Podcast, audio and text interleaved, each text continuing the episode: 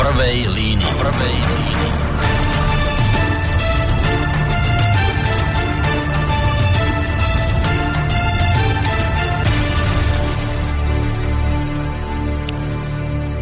Príjemný podvečer, vážení poslucháči Rádia Slobodný vysielač. E, som rád, že ste si opäť našli čas pre vysielanie nášho rádia. Z relácie v prvej línii vás pozdravuje Boris Koroni. Ako ste mnohí z vás, e, ktorí sledujete pozornejšie naše rádio, viete, e, my sa dnes budeme venovať e, téme, ktorá jednak je stále aktuálna, ale zároveň, ktorá aj značným spôsobom polarizuje, teda slovensky povedané, rozdeľuje spoločnosť.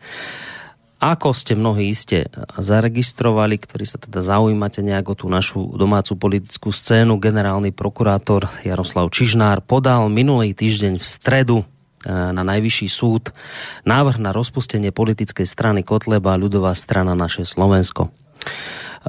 Budem teraz postupne púšťať e, rôzne zvuky, ktoré e, s týmto krokom súvisia.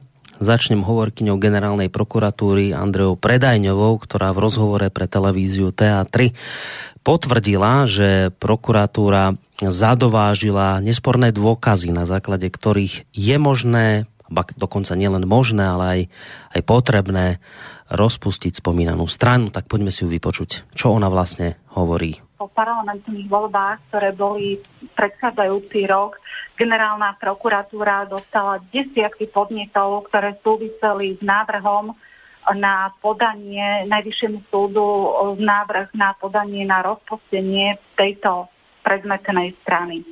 Musím povedať, že na základe vyhodnotenia rozsiahlých zadovážených podkladov sa ukázalo, že politická strana Kotleba, ľudová strana naše Slovensko, ako extremistická politická strana fašistickými tendenciami, svojim programom a činnosťou porušuje Ústavu Slovenskej republiky, zákony a medzinárodné zmluvy.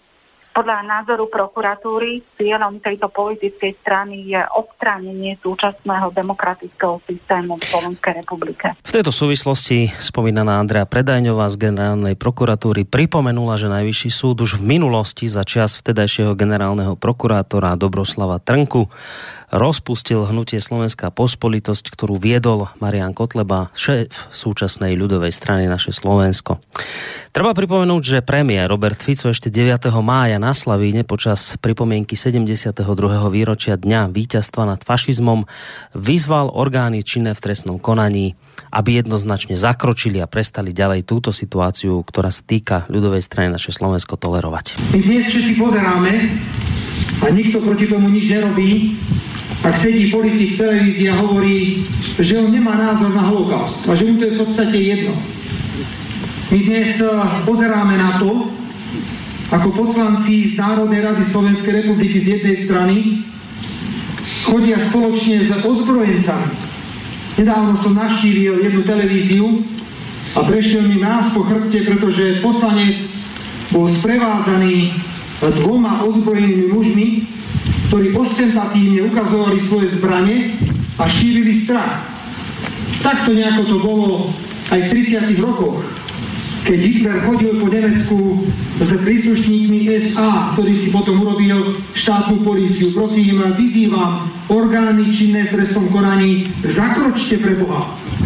Pretože ak budeme toto vnímať ako niečo normálne a budeme sa tváriť, že to je súčasť slobody názoru alebo slobody prejavu, tak sa veľmi, veľmi mýlime. Toto nemá nič spoločné ani s demokraciou, ani s hodnotami a kým skôr tieto prejavy zastavíme, tým to bude pre túto krajinu lepšie. Treba povedať, že koncom minulého týždňa zareagoval na hrozbu zrušenia ľudovej strany naše Slovensko už aj jej samotný predseda Marian Kotleba, ktorý počas tlačovej besedy okrem iného vyhlásil, že snaha o rozpustenie ich strany je jasným dôkazom toho, že úroveň demokracie na Slovensku sa posunula naspäť niekde do 50. rokov minulého storočia. Systém sa už jednoducho ani len nehambí otvoreným spôsobom zneužívať, zneužívať všetky prostriedky na to, aby sa zbavil skutočne opozičnej strany. Najviac môže pri pohľade na súčasnú aktivitu generálnej prokuratúry všetkých slušných ľudí zamrzieť to, že Generálna prokuratúra nestíha, nestíha vyšetrovať rozkrádanie Slovenska, ale stíha sa venovať takýmto politickým a na politickú objednávku zrealizovaným prípadom. Snaha zabrániť našej strane zúčastniť sa, úspešne sa zúčastniť krajských volieb, totiž môže byť jeden z dôvodov tohto podania. Jeho načasovanie tomu absolútne zodpovedá a som presvedčený o tom, že vládna koalícia veľmi dobre vie, že preferencie ľudovej strany naše Slovensko každým týždňom rastú a že aj vďaka našej poctivej práci v bansko samozprávnom kraji môžeme po krajských voľbách očakávať zisk mnohých poslaneckých mandátov a možno aj zisk viacerých mandátov predsedov krajov. Spomínaný Marian Kotleba, ktorý vidí za konaním generálnej prokuratúry politickú objednávku e, vládnej koalície, sa zároveň nazdáva, že rozpustením strany chcú politici zabrániť úvodzovkách Kotlebovcom delegovať svojho člena do štátnej volebnej komisie. A tak umožniť znova kradnúť hlasy voličov, podobne ako tomu bolo v posledných parlamentných voľbách. Veľmi dobre totiž všetci vedia, alebo tí, ktorí sa o to zaujímajú, že do štátnej volebnej komisie môže svojho zástupcu nominovať len parlamentná politická strana. A že štátna volebná komisia je to miesto, kde sa uskutočňuje posledné finálne ščítavanie voličských hlasov. Kto nekontroluje štátnu volebnú komisiu, je odsúdený na milosť a nemilosť tých, ktorí tam sú. Snaha o rozpustenie ľudovej strany naše Slovensko je vlastne bojom oligarchov proti jedinej skutočnej opozícii, proti jedinej skutočnej opozičnej strane všetci tí, ktorí z pozadia vládnu Slovensku cez svoje nastrčené politické strany, či už koalícii alebo opozícii, totiž aj počas našej práce v bansko samozprávnom kraji zistili, že s nami sa žiadne politické kšefty a obchody robiť nedajú, že nás si nekúpia a nás ani nezastrašia. Preto sa rozhodli použiť metódu hrubej sily a bez ohľadu na verejnú mienku a bez ohľadu na to, že dôjde alebo je snaha o hrubé zneužitie všetkých orgánov štátnej moci, použiť precedens a síce pokus o rozpustenie parlamentnej politickej strany, ktorý sa v novodobých dejinách Európy po druhej svetovej vojne ešte neudial. Tak, toľko vážení poslucháči, v skratke k najnovším udalostiam, ktoré, ako som už spomínal, jednak značne zaujímavú verejnosť ale zároveň ju aj značne rozdeľujú. Kým jedna veľká skupina obyvateľov mm, tejto krajiny si hovorí, že konečne, konečne niekto zakročil, už to bolo treba a už sa ďalej na fašistov, nacistov a podobnú zberbu nemôžeme pozerať, len tak nečine. Druhá skupina ľudí hovorí, a tiež je dosť veľká, minimálne teda vyše 200 tisíc ľudí, ktorí túto stranu volili, ale nie len, hovoria o tom, že my tu vlastne momentálne sme v situácii, kedy vidíme v priamom prenose aroganciu moci, porušovanie slobody slova, slobody prejavu, kedy vidíme v priamom prenose, ako sa šliape po demokracii. Ja som si povedal, že bude dobre sa o tejto téme porozprávať, keďže kritici, eh, nie len tejto strany, ale aj rádia Slobodný vysielač, eh, majú dlhodobo problém sem chodiť, čest výnimkám samozrejme, lebo by nás tým legitimizovali. Tak dnes som si pozval zástupcov tejto strany. To neznamená, že keď bude chcieť niekto, kto s nimi nesúhlasí, či už sem prísť osobne, alebo teda vyjadriť svoj názor po telefóne alebo mailovo, že mu ho neumožníme. Konec koncov nedávno tu bol pán Klus, ktorý hlboko sa s názormi mnohých ľudí z tejto strany nestotožňuje. Samozrejme, naše dvere sú otvorené. V každom prípade porozprávame sa dnes večer o vzniknutej situácii s dvomi pánmi členmi e, strany ľudová strana naše Slovensko, v Bansko-Bystrickom štúdiu Rádia Slobodný vysielač, teda vítam dvoch pánov. Jednak Milana Uhrika, pod predsedu spomínanej strany. Dobrý večer. Dobrý večer, prajem poslucháčom vášho rádia. Ďakujeme pekne, no a spolu s ním prišiel aj Rastislav Šlosár, tajomník strany ľudová strana naše Slovensko. Dobrý večer aj vám. Dobrý večer.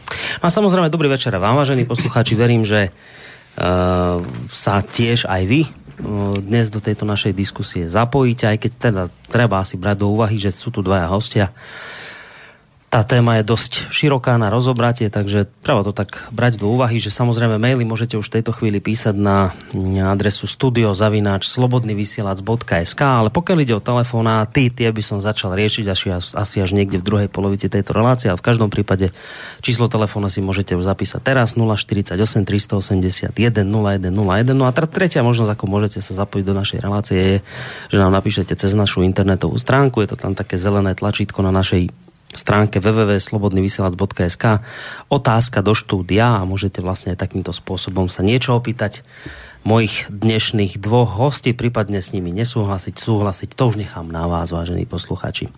Jak by som mal tú situáciu, ktorá momentálne na Slovensku okolo tejto strany panuje, nejako zhrnúť, jednoducho opísať, tak e, celé to momentálne v takej polohe, že sa aktuálne deje niečo veľmi zlé a už bolo treba zakročiť.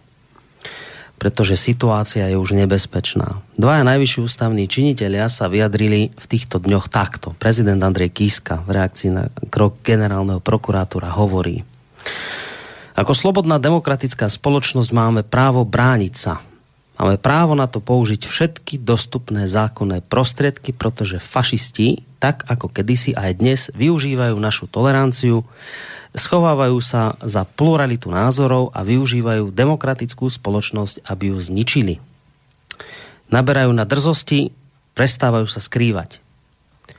To bol prezident Andrej Kiska. Premiér Robert Fico hovorí, až sme to počuli aj v tom úvode, Vyzývam orgány činné v trestnom konaní, zakročte pre Boha, pretože ak toto budeme vnímať ako niečo normálne a budeme sa tváriť, že toto je súčasť slobody názoru alebo slobody prejavu, tak sa veľmi, veľmi mýlime. Toto nemá nič spoločné ani s demokraciou, ani s hodnotami a čím skôr tieto prejavy zastavíme, tak to bude pre túto krajinu lepšie, hovorí premiér Robert Fico. Čiže dvaja najvyšší štátni predstavitelia, samozrejme nie len oni, aj mnohí iní, novinári, spoločenské známi, spoločensky známe osobnosti a rôzni iní, hovoria vlastne o tom, že už treba rázne začať konať. Uh, a preto sa im aj pozdáva krok generálnej prokuratúry, aj keď teda Fico nie je taký celkom jednoznačný ako prezident Kiska. No, a teraz otázka na týchto dvoch pánoch, ktorí sedia oproti mne v štúdiu. Ako to pre zmenu vnímajú oni? Ako to vidíte vy? Premiér a prezident, a nielen oni teda, hovoria o nebezpečnej situácii, s ktorou už bolo treba niečo robiť. Ako to vy vidíte z vášho uhla pohľadu? Asi by som začal vami, pán pán. E, prečo z vášho pohľadu podľa vás prišla generálna prokuratúra s návrhom na zrušenie ľudovej strany naše Slovensko? My sme už niečo počuli v tom úvode od vášho predsedu. S tým sa asi budete stotožňovať, ale teda nechám to na vás, že jednu vec hovorí premiér, jednu vec prezident, tí tvrdia, je to tu vážne, musíme niečo robiť. Čo za tým vidíte vy? Tak ja by som nadväzal na tie slova, ktoré sme povedali na tlačovej, tlačovej konferencii v Bratislave v Národnej rade Slovenskej republiky, kde sme hovorili o tom, že celá táto iniciatíva je skutočne eh, v prvom rade iniciatívou oligarchov, ktorí jednak pochopili, že s nami sa nedá ani dohodnúť ani na úrovni politických šeftov, politických objednávok, nominácií a ani vlastne nikde a jednoducho hľadajú nejaký spôsob, ako nás zastaviť, ako nás rušiť. Nepodarilo sa im to po dobrom, tak to skúšajú takto natvrdo pozlom. Máte pravdu, že premiér Robert Fico 8. alebo 9. maja na, tom, na, tom, na tých oslavách na Slavíne vyzýval políciu, aby zasiahla. Povedal doslova, zasiahnite pre Boha Čiže, čiže tam bolo jasné, jasná indícia, že teda čo sa plánuje, aj keď teraz sa tvári, že on s tým nič spoločné nemá, že je to čisto iniciatíva generálneho prokurátora, ktorého on ako svojho vlastného spolužiaka nominanta vlastne nesleduje.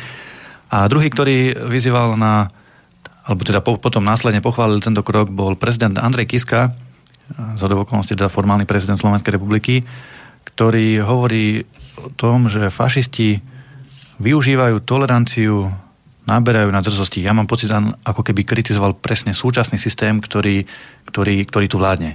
Nie ako keby kritizoval nás, pretože ak tu niekto využíva toleranciu ľudí, tak je to práve tá vládnúca elita, teraz bez ohľadu na to, či je to lavicová alebo pravicová vláda, tie tzv. štandardné politické strany, ktoré tu 27 pomaly rokov využívajú, využívajú toleranciu Slovákov, pretože Slováci sú takí, bohužiaľ, holubičí národ, že všetko si nechajú a tých zlodejov stále nedokážu nejakým spôsobom odsúdiť. Oni to jednoducho zneužívajú a posúvajú hranice tej drzosti a prejavuje sa to aj tom, tým, že sa nás pokúša nejakým spôsobom teraz normálne natvrdo na drzovku e, zrušiť. Uh-huh.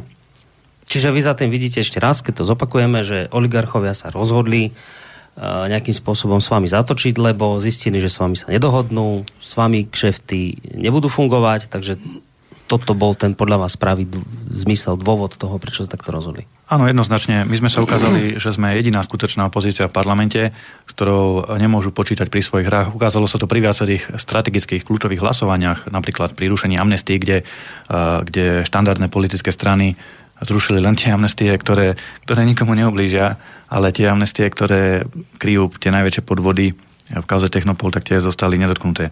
Čiže tam sme sa jasne vyjadrili, že my sa do takýchto špinavých politických šeftov zapájať nebudeme, chceme byť čistí, chceme mať ruky od toho preč a jednoducho sa im to nepáči, čiže sa nás pokúšajú mm. takto zastaviť. Čiže naznačujete, že amnestie sa nedotkli pána Kočnera?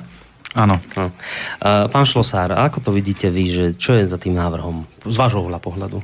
No ja musím prvom rade povedať, že celá tá snaha generálneho prokurátora o rozpustenie našej, snahy, o našej strany v žiadnom prípade nie je o nejakej zákonnosti, ústavnosti, o tom, že by sledoval ochranu demokratického zriadenia Slovenskej republike.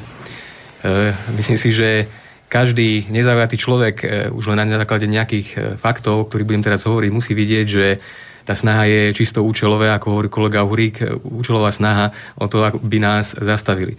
Naša strana funguje v podstate už od roku 2010 pod názvom Ľudová strana naše Slovensko. Zúčastnili sme sa celkom troch volieb. Náš program, v podstate odkedy sme išli do tých prvých volieb, sme nejako zásadne nemenili, iba sme ho doplňali, zdokonalovali a rozširovali. Ale za celé to obdobie žiaden z našich členov e, nebol do dnešného dňa právoplatne odsudený za žiaden trestný čin. E, dokonca nebol ani postavený predsud, teda nebol ani obžalovaný prokurátorom. A v podstate aj do tých volieb v roku 2016 sa ani nič nedialo. Hej? Neexistovali nejaké, e, ne, neexistovali nejaké podnety, ktoré by, ktoré by generálny prokurátor riešil tým spôsobom, že by ich medializoval. Jednoducho nedialo sa absolútne nič. Ale hneď potom ako sme sa dostali do parlamentu, ako sme získali 14 poslancov, ako sme získali možnosť oplieňovať veci priamo v Národnej rade a poukazovať na všetky tie zlodejstvá, ktoré tam robia vládne strany, ale v podstate aj mnohé opozičné strany, tak práve vtedy začalo chodiť tých, ako avizovali tých nejakých 170 podnetov, sa začalo na nás hrnúť. A nakoniec to dospelo až k tomu, že práve teraz v tejto chvíli keď e, aj podľa oficiálnych prieskumov, e, tých neoficiálnych možno máme ešte lepšie pozície, ale podľa tých oficiálnych prieskumov, keď sme tretia najsilnejšia strana na Slovensku a keď sa naše preferencie dlhodobo pohybujú na úrovni 10%, tak práve teraz dáva takýto návrh. Čiže ja si myslím, že tá účelovosť je úplne zrejmá, aj keby e, nešlo o našu stranu, ale akokoľvek inú stranu, uh-huh. ktorej sa momentálne veľmi darí. Uh, dobre, ja som asi aj zhruba očakával, že mi niečo takéto poviete, však uh, váš predseda o tom hovoril aj na tlačovej besede. Ja som, a budem dnes v tejto relácii púšťať mnohé zvuky z televízie TA3, ale nie len, lebo tam sa zišli rôzni ľudia, ktorí sa k tejto téme vyjadrovali a mňa budú zaujímať aj vaše názory. Uh, ja keď som to tak sledoval, a nie len túto televíziu, ale aj mnohé iné médiá, tak oni tak často hovorili o tom, že však ale veď vy nie ste takí nevinní, ako sa javíte, však tam, sú, tam je tá rôzna symbolika, čísla číselná 1844, šeky a ďalšie veci. Tak chcem sa spýtať ešte predtým, ako vás budem s nejakými zvukmi konfrontovať. Nemáte predsa len pocit, a to berte len ako moju otázku, že nemáte predsa len pocit, že možno, že dobre, však e, robíme najlepšie, ako vieme, ale predsa len niekde sme zakopli, niečo sme prepískli, niečo sme prehnali, možno toto sme nemuseli robiť, tuto sme dali niekomu zbytočnú zámienku na to, aby sa teraz niečoho chytil.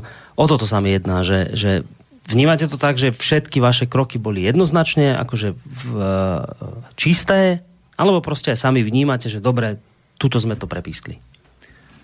Pozrite, my sme, teda aspoň sa považujeme za jedinú skutočnú opozíciu v tomto systéme. E, trúfam si povedať, že žiadna politická strana, žiadne hnutie nečeli takému obliehaniu, také karanténe zo strany súčasného establishmentu, ako čelíme my. E, áno, sem tam zakopneme, sem tam spravíme nejakú, nejakú vec, ktorú sme možno mohli spraviť inak. E, lepšie, horšie, dá sa o tom diskutovať ale myslím si, že v princípe sa držíme veľmi dobre, postupujeme, zlepšujeme sa a napredujeme. A práve to je to, čo vadí ten súčasnej, súčasnej vládnej moci, preto sa nás snaží aj rozpustiť. Mm. Pán Šlosár, niečo na doplnenie, ak teda máte? Pozrite sa, my sme od začiatku, keď sme zakladali ľudovú stranu naše Slovensko, počítali s tým, že vládna moc jedného dňa, keď sa nám bude dariť, si nájde nejaký spôsob, ako nás bude chcieť rozpustiť, ako nás bude chcieť nejakým spôsobom zrušiť a že tie prostriedky bude hľadať aj napríklad cez kriminalizáciu našich poslancov.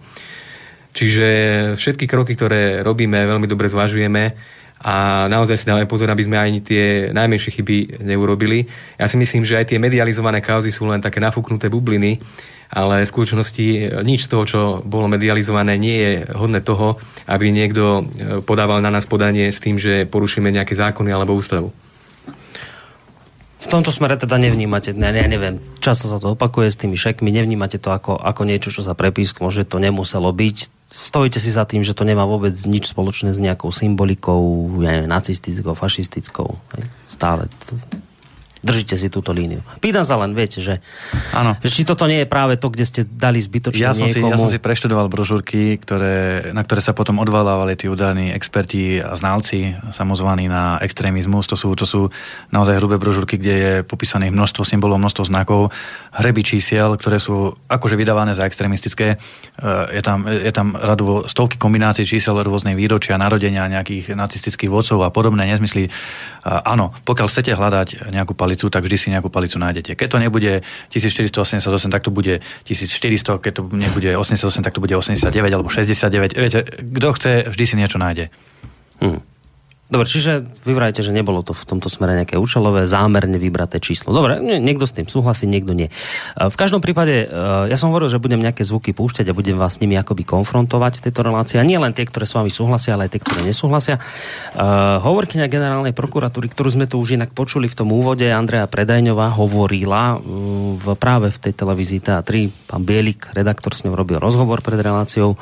Ona hovorí, že ak by nemali na vás dostatok dôkazov na zrušenie vašej strany, tak by proste niečo také ako, ako podnet na rozpustenie LSNS ani nepodávali. Poďme si vypočuť jej názor.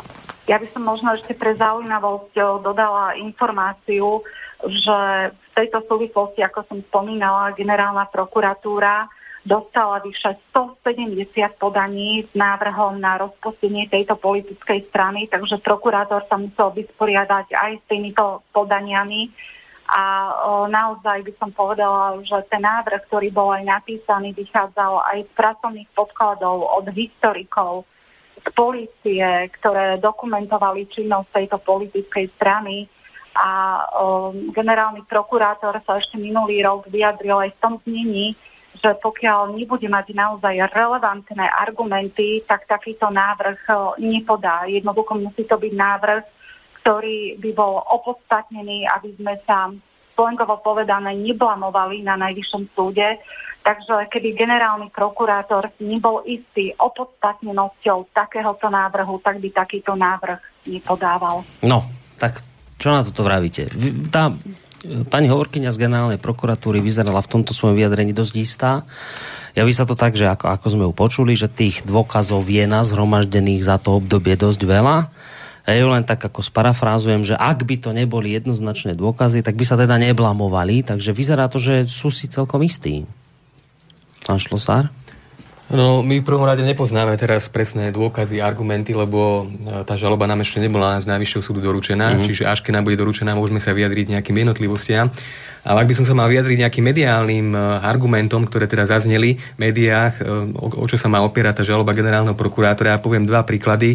A ak teda to naozaj bude v tej žalobe, tak si myslím, že tá žaloba e, je naozaj postavená na vode. E, prvý príklad je to, e, že generálny prokurátor má argumentovať tým, že naši dva poslanci, pán poslanec Mazurek a Mizík, sú momentálne trestne stíhaní.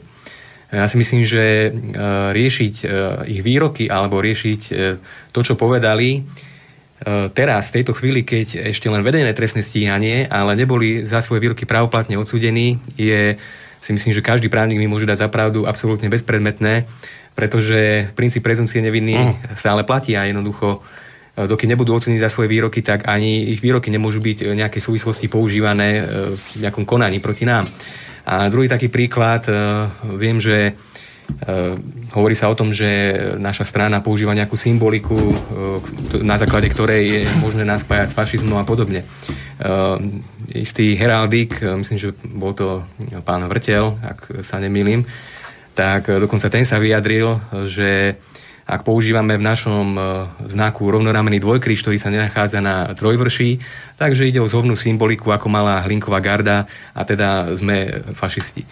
Ja si myslím, že nič väčšie ako alebo väčšie, väčšie horšia a absurdná vec ako toto nemôže byť, pretože keď si len pozrieme keď si len pozrieme erby slovenských miest a obcí, tak zistíme, že uh, ten rovnorámený dvojkríž, uh, áno, je pravda, že používala Holinková garda, ale nie preto, že by to bolo nejaké osobitné špecifikum, ale jednoducho preto, lebo je to istá varianta nášho národného symbolu a tá sa používa tá sa používa na erboch našich miest a obcí, napríklad má ho Skalica, Topolčany, Nitra, Gelnica a podobne. Čiže ja si myslím, že celá tá žaloba, ak sa bude opierať o, o takéto argumenty, tak je naozaj postavená na vode. Mm. Pán Uhrik?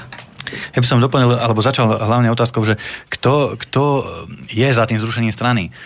Spomínali sme tu, že sa to páči prezidentovi Kiskovi, to je samozrejme jasné, vedia mu sa páči, páči všetko protislovenské. Uh, Andrej Danko, druhý ústavný činiteľ, sa ale vyslovil, že v teatrojke naposledy v nedelu, tuším, v nedelnej relácii sa vyslovil, že vyslovene si želá teda zrušenie našej strany, pretože to vníma aj ako konkurenciu voči Slovenskej národnej strane, ktoré, z ktorej sa vytratilo už všetko národné, tá už nemá nejakú ideológiu.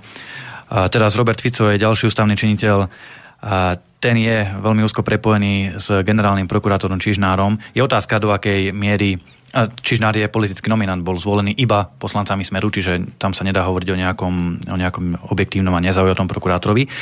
Je otázne, do akej miery Robert Fico ovláda alebo vie o krokoch generálneho prokurátora. E, sú dve alternatívy. Jedna alternatíva je, že Robert Fico naozaj nevie, čo robí generálny prokurátor a teraz si búcha hlavu, tak ako to robil zase v nedelu v teatrojke, že prečo generálny prokurátor podal takéto podanie na rozpustenie strany. Alebo druhá alternatíva je zase taká, že o tom veľmi dobre vie, bude sa hrať na nevinného, že on nič, on demokrat, on mm. nie je za zrušenie strany a tú špinavú prácu nechá urobiť generálnemu prokurátorovi. To by bol taký typický scenár, ktorý sa v politike často používa. Čo sa týka ale zrušenia strany, na to, aby politická strana bola zrušená, musí byť jej činnosť v rozpore s ústavou. To, že nejaký člen, keby aj hneď bol odsudený za trestný čin, Mazurek alebo Mizik, čo si nemyslíme, že budú, pretože podľa nás naozaj nič zle neurobili. Ale keby aj hneď boli odsudení za trestný čin, tak samotné spáchanie trestného činu je síce zlé, odsudenia hodné, je to, je to škaredé, ale nie je to protiústavné. Nie je to protiústavné a činnosť jednotlivcov nemôže byť spájaná s činnosťou strany. Mm. Ak by bola činnosť jednotlivcov spájaná s činnosťou strany, tak potom aj všetky rozkladačky, ktoré spravia nominanti Smeru, by mali byť logicky spájané e, s politickou, politickou stranou Smer a tá strana by mala byť zakázaná. E, my určite nesúhlasíme s tým, že naša strana má nejakú, vyvíja nejakú protiústavnú činnosť. Práve naopak, pozrite sa do Národnej rady, koľko je tam politických strán, ktoré robia protiústavnú činnosť. Nám vykrikujú, že my robíme protiústavne, ale oni schválili protiústavné zákony, schválili zrušenie amnestii, ne, nedotýkam sa teraz morálnej roviny tých amnestí, to, do toho sa nechcem zapájať, ale na toto nie je priestor, ale určite po právnej stránke zrušenie amnestí je protiústavné. Je protiústavné schválili protiextremistický zákon, ten tzv. náhubkový zákon, kde sa zavádza prezumcia viny, to znamená, všetci sme extrémisti a keď e, príde za nami nejaký policajný vyšetrovateľ, tak musíme preukazovať, že nie sme extrémisti. Aj, že vecné promeno je na obvinenom. E, presne tak, je to vyslovene protiústavný zákon. Tak v parlamente sedia politici, politické strany, kluby, ktoré schválujú protiústavné zákony, oni to normálne svojou činnosťou robia, dokazujú a nás, ktorí tieto veci nerobíme, e, obvinujú z páchania protiústavnosti. To je na hlavu postavené. Teda sa písam, pýtam, kto je tu skutočná hrozba pre tú demokraciu? My, ktorí tú protiústavnú činnosť nerobíme, alebo oni, ktorí to potvrdzujú samotným hlasovaním v parlamente. A ešte nadviažem na kolegu Rastia Šlosára s tým, s tým dvojkrížom, s tou heraldikou, s tou kvázi nacistickou symbolikou.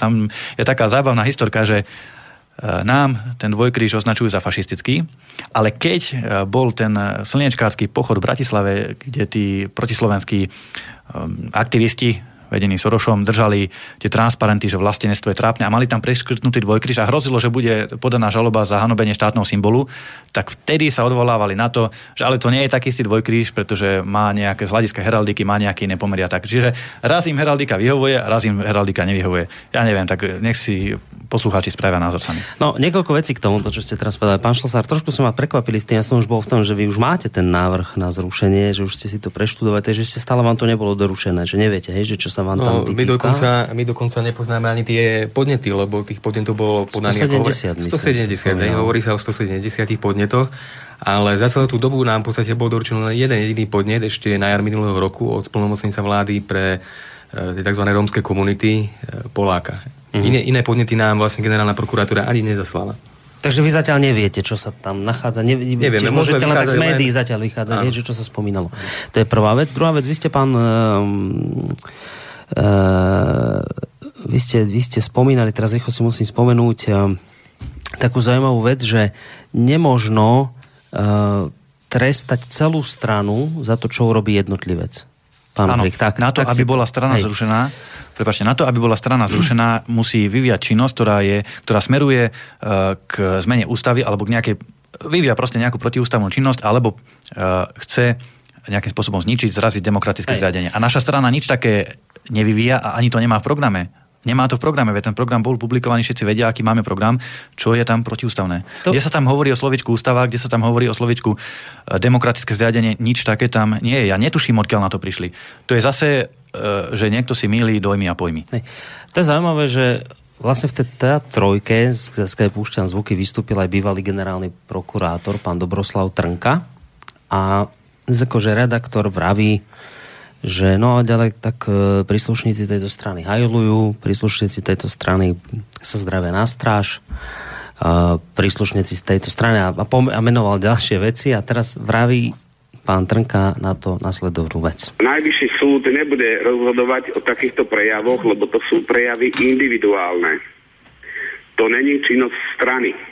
Čiže on vlastne potvrdil to, čo ste presne vypovedali, pán Uhrik, že vy nemôžete stranu zrušiť, ak som to správne pochopil, na základe konania jednotlivca. Vy môžete, vy môžete za tieto prejavy povedzme potrestať jednotlivca, ale nemôžete za konanie jednotlivca rušiť celú stranu. Dobre som to pochopil, lebo ano. takto mi to vychádzalo aj z toho, čo povedal. Ale, čo ale povedal... to je úplne, to hovorí základný zdravý rozum, to hovorí logika, pretože potom naozaj by si niekto mohol obliec zelené tričko, nejaký reprezentant vidieckej organizácie, spraviť niečo zlé a na základe toho by bola zrušená celá strana. To je, to je nemysliteľné v právnej spoločnosti. No, lenže v tej trojke, a neviem, pán Šlosár, môžeme ísť ďalej, či ešte chcete k tomu niečo? Ne, v tej trojke, a nie len tam aj proste to sa často objavuje, vystupovala e, pani Kurilovská, ona je rektorka e, Vysokej školy policajného zboru a ona hovorila naopak, že, že viete čo, ale že my, no nakoniec vypočujte si ten názor jej, že už to celkom neplatí, čo hovoril tu pán Uhrik alebo, alebo pán Trnka, že nemožno stíhať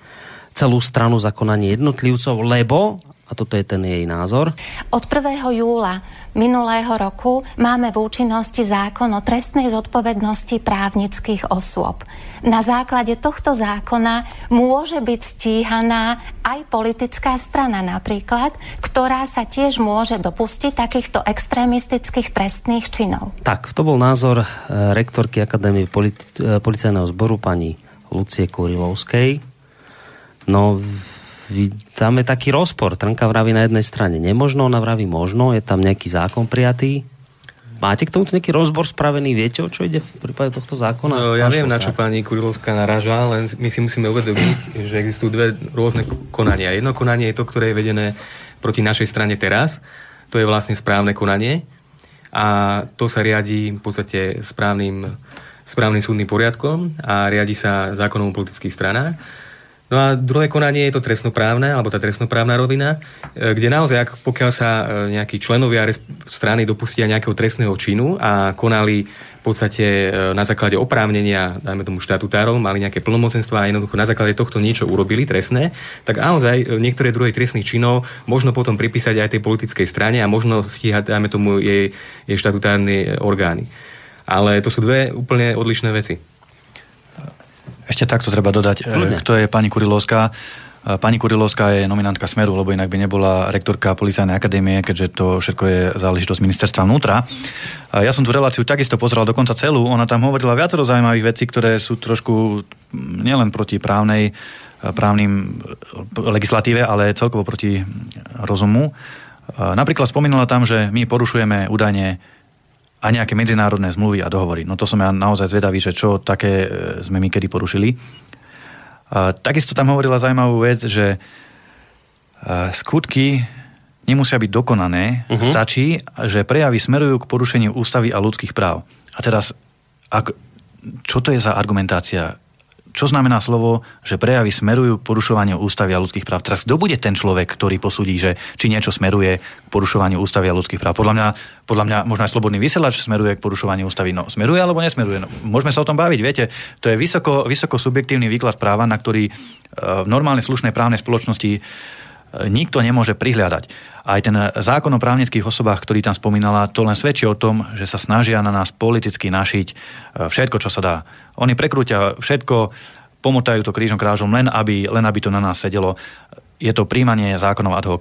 A to veľmi dobre potom spochybnil práve pán bývalý generálny prokurátor Trnka, na ktorého mm. mám síce svoj názor, ale v tejto veci mal pravdu. Mm. No, Pustíme si to, že čo ste teraz hovorili, lebo toto trošku aj mňa tak ako zaujalo s týmto dokonaným, nedokonaným činom. Ona vlastne dostala od redaktora Bielika takúto otázku. Musí tá činnosť e, len smerovať e, k porušeniu ústavy a k zmene povedzme nášho ústavného poriadku, alebo musia tie činy byť konkrétne a dokonané, tak aby bolo možné podať takýto návrh? V zásade stačí, že tie prejavy sú také, ktoré smerujú k porušeniu ústavy základných e, ľudských práv a slobôd v ponímaní tom, ako sú garantované ústavou a zákonmi štátu. V ponímaní toho trestného práva, tak ako ste sa pýtali, nemusia byť dokonané tie skutky, čiže nemusí byť vyslovený určitý verdikt súdu, že áno, v tomto bol presne porušený zákon. Stačí, že všetky tie prejavy smerujú k tomu, že, že sa určitým spôsobom tá základná idea napríklad základného zákona štátu narúša. No, tak to bol ten jej názor. A priznám sa, že tuto som ostal taký aj ja zaskočený, že čo to vlastne znamená. Ja som si to tak vysvetlil po svojom, že pre mňa to potom znamená, že vlastne chcem dať niekomu za ucho, ktoré by mohlo byť poňaté ako, že som ho napadol, ale ja mu za ucho nedám, len sa rozoženiem rukou. A teraz niekto povie, že No ale to už smerovalo k záuchu. Tak ja som to takto pochopil a to je nejaká kravina. Sa mi zdá, že to je nejaké divné. Teda ja nemám chuť teraz ani, no. ani nejak akože dôvod nikomu tu držať stranu, ale ak tu máme dokonané a nedokonané činy, tak potom táto to moje rozohnanie sa už by malo byť ponímané ako facka, lebo evidentne to moje rozohnatie smerovalo k facke. Tak som to pochopil. E, ono je to, naozaj ste to správne pochopili, je to vyslovene absurdná argumentácia, vyslovene absurdné uvažovanie. Takto sa naozaj e, ani uvažovať nedá. To sa, a mimochodom, takéto isté niečo je spomenuté aj v tom protiextremistickom zákone, kde sa uvádza nejaká domnelá príslušnosť k nejakému etniku alebo náboženskej skupine, e, kde sa zavádza kritika, alebo je trestné kritizovať niekoho pre jeho politický názor a podobné veci. Čiže e, táto súčasná vládna strana, alebo teda koalícia, nás ťahá už na veľmi, veľmi tenučký lad a ja si myslím, že v konečnom dôsledku sa to ale naozaj obratí práve proti ním. Hm. Pán Šlosár, chcete niečo, či ideme na ďalšie zvuky? Viete, naša strana je prenasledovaná ani nie tak preto, že by sme my odstraňovali nejaké demokratické zriadenie, že by sme my niečo porušovali, ale jednoducho preto, lebo oni oni nám prisudzujú nejaké skutky, nejaké, nejaké, nejaké ciele, nejakú ideológiu, ale nemajú na to absolútne žiadne dôkazy. Jednoducho iba za ciele alebo, alebo veci, ktoré nám prisudzujú, ale ktoré reálne nemáme. No, môžem povedať môže, príklad. To hajlovanie. Kto, kde, kedy. Fotka, záber. Nikto. Všetci o tom rozprávajú, teda všetci, hlavne tí nominanti mimovládnych organizácií, e, rôzni Weisenbacherovci a podobní, ale, ale jediný jediný dôkaz som zatiaľ nevidel. Nikto. Nič. Čiže to vymyslené. No samozrejme, nie, že to vymyslené. Prečo by sme hajlovali, veď my nie sme Nemci. No, e, už spomínaná pani Kurilovská, po nej si dáme aj názor pani ministerky Žitňanskej, ale tá nezaznela v Teatrojke, ale v Rádiu Express. Obidve vlastne hovoria o tom, že dôvody na stíhanie sú. Teraz dajme bokom to, že či dokonané, nedokonané, aké, o čom sme sa bavili, ale pani Kurilovská hovorí, že dôkazov niekoľko na vás je a sú jednoznačné, tak si ich poďme vypočuť. Ak si zoberieme naozaj tú určitú číselnú symboliku, predstavuje to určité hlásanie sa k hnutiam, ktoré sú vyhlásené za hnutia, ktoré potláčali základné ľudské práva a slobody. My napríklad len hákový kríž, ale sú to aj aj ďalšie, je množstvo ďalších. Je takáto hrubá brožúrka, ktorá hovorí o tom a na základe posudkov historikov je spracovaná, kde sú jednotlivé všetky symboly, ktoré si myslím, že aj ľudovej strane naše Slovensko sú jasné tak, a evidentné. To, toľko pani Kurilovská, ešte si nechajte tie sluchadlá, vám ešte k tomu naložím niečo od pani Žitňanskej, ktorá vlastne tiež hovorí presne toto isté. Ona to hovorila v rozhovore s pánom Závodským v Exprese. Teda tvrdila, že vy ste vlastne tú hranicu tolerantnosti alebo tolerovateľnosti prekročili e, napríklad tým, že sa snažíte zvrátiť demokratický systém. Všetci v rámci demokratického spektra, to je jedno, či koalícia alebo opozícia, by sme si mali podľa mojej mienky uvedomiť, kde sú hranice. A, a tie hranice sú tam, kde e, existuje politická sila na Slovensku, ktorá chce zvrátiť demokratický vývoj na Slovensku. A mohli sme si prečítať, či už na Facebooku aj inak e, vyjadrenia, ktoré jednoznačne smerovali voči ktorým Čiže ľuďom z hľadiska ich etnickej príslušnosti, popieranie holokaustu, symbolika, používanie symboliky, ktorá je typická pre e, ultrapravicové alebo fašizoidné strany. A ja myslím si, že tu jednoducho je tá hranica, kde e, všetci by sme mali e, pochopiť, že nadbiehanie týmto smerom nikomu body neprinesie, pretože v konečnom dôsledku nikto nedokáže byť presvedčivejší v tejto retorike ako e, samotná Kotlebová strana. Tak, teraz môžete reagovať, pán Uhrik.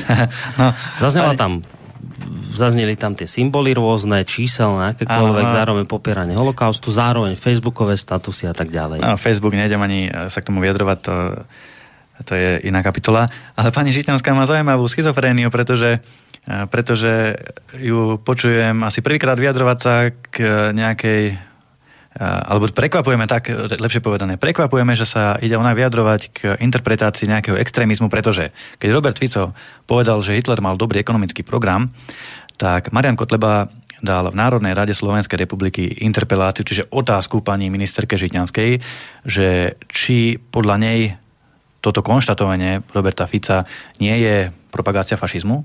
A pani ministerka mu odpísala na to, že ona nie je kompetentná vykladať právo, že na to sú tu súdy že ona, tomu nemá, nemá, ona na to nemá vlastne nejaký názor. A zrazu, teraz, pani ministerka názor má a má ho veľmi jasný a hovorí, že my sme tí zlí a ona je tá dobrá, pochopiteľne. Seba maluje na stenu, keď hovorí o, o nejakých anieloch.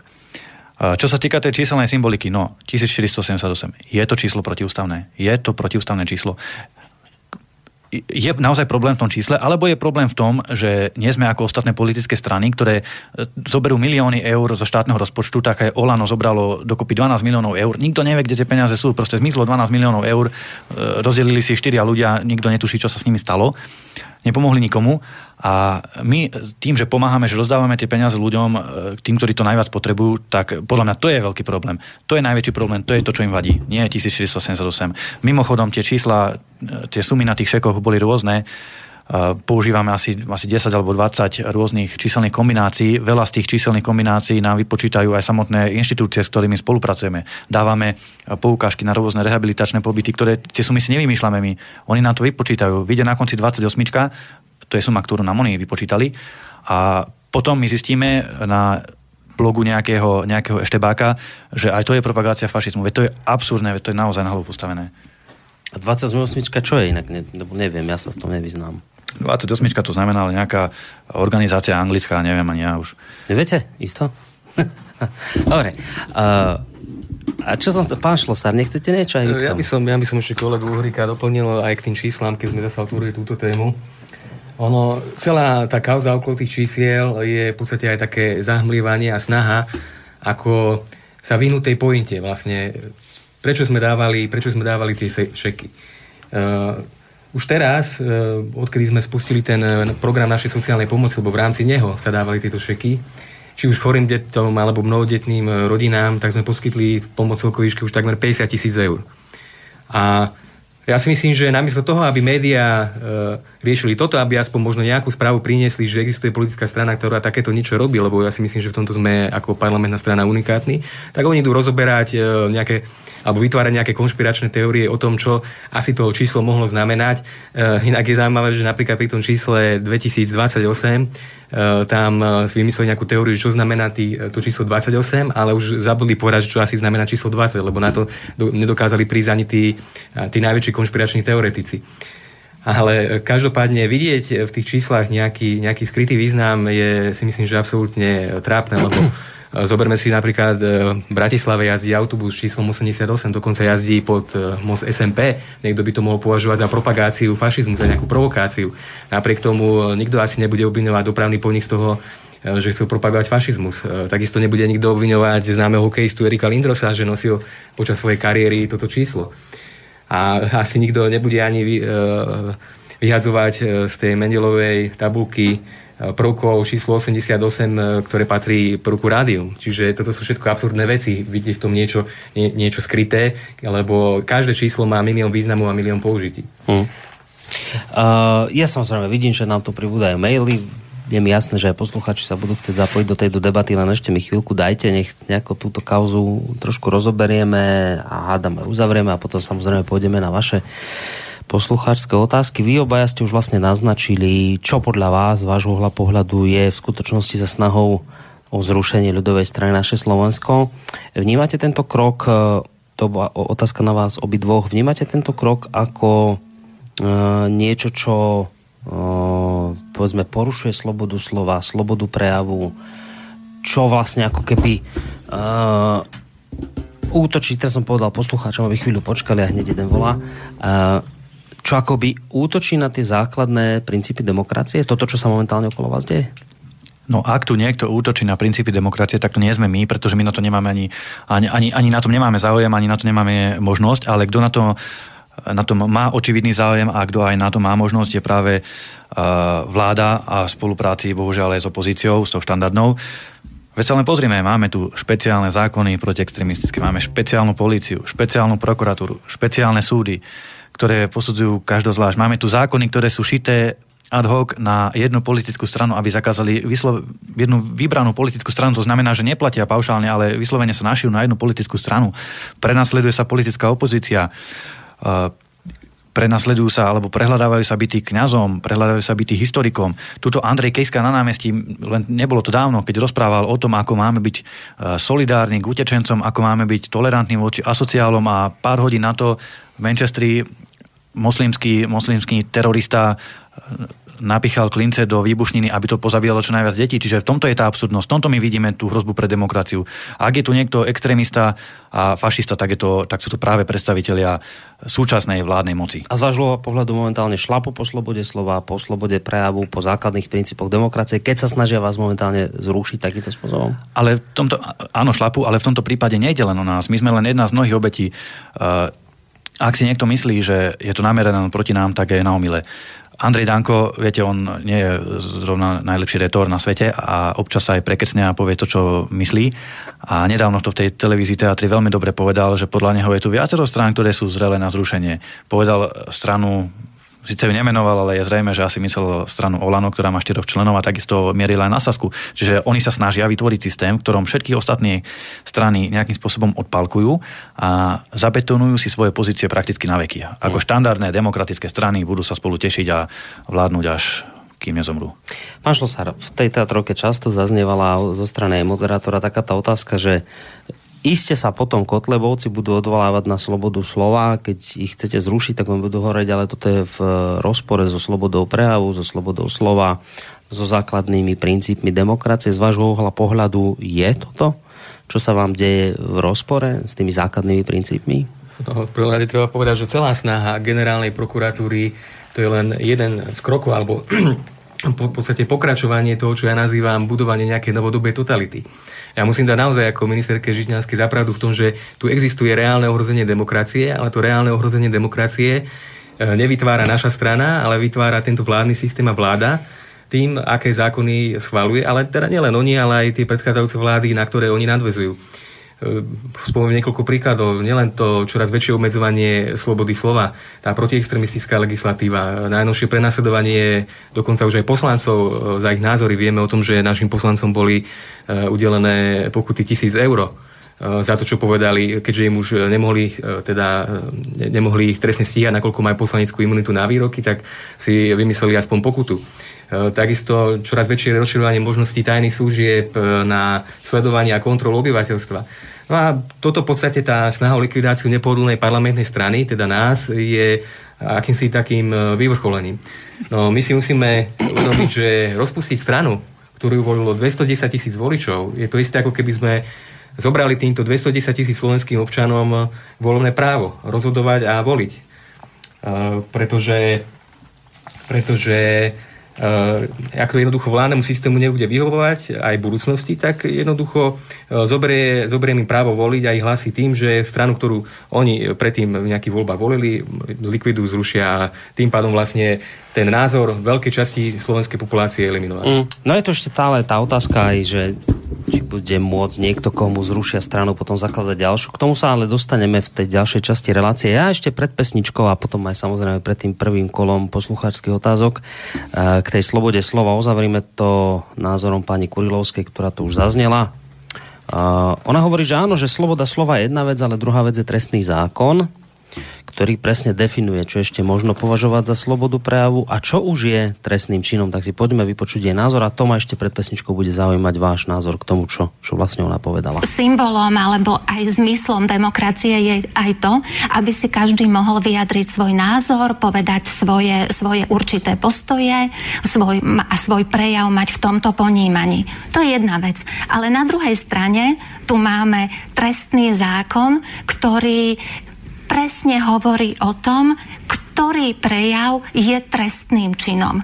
Keď raz zákonodárnym zbolom, zborom boli prijaté určité skutkové podstaty, ktoré hovoria o tom, že jednoducho prejav takéhoto charakteru je trestným činom a štát chráni v podstate určité objekty, tak nemôžeme dávať teraz na nejakú rovnakú misku váh to, že veď to všetko je sloboda prejavu, potom by sme mohli zrušiť množstvo skutkových podstát v rámci osobitnej časti trestného zákona.